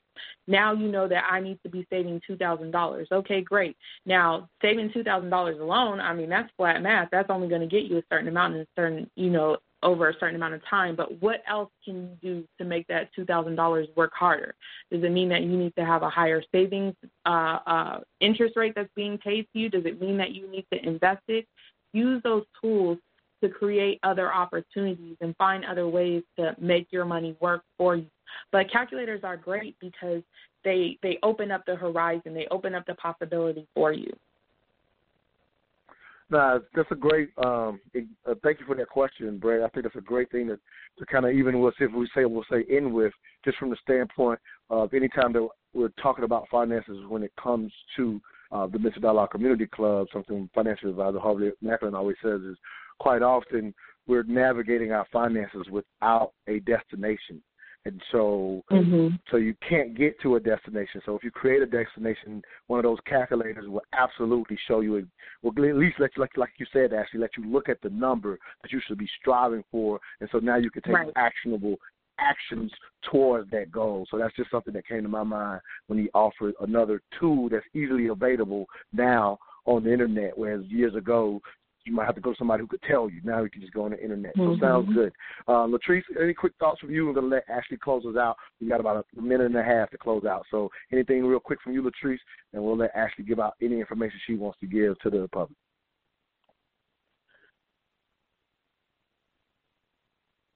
Latrice, hello. Um, no, go ahead on and let oh. oh. Ashley give her info out. Okay, cool. Yeah, we got about a minute, Ashley. So yeah, thank you so much. You were wonderful today. Uh, any information you want to share as far as how people might be able to contact you, because I think they see you are the expert. I try to bring vetted people to the uh, community club. So I thank you so much for for being with us this morning. Go ahead, Quinn. Yeah, so I am on Instagram and Facebook at Making Money Matter LLC. Um, my website www.makingmoneymatter.org. Um, all of my contact information is on those websites. Thank you so much for having me.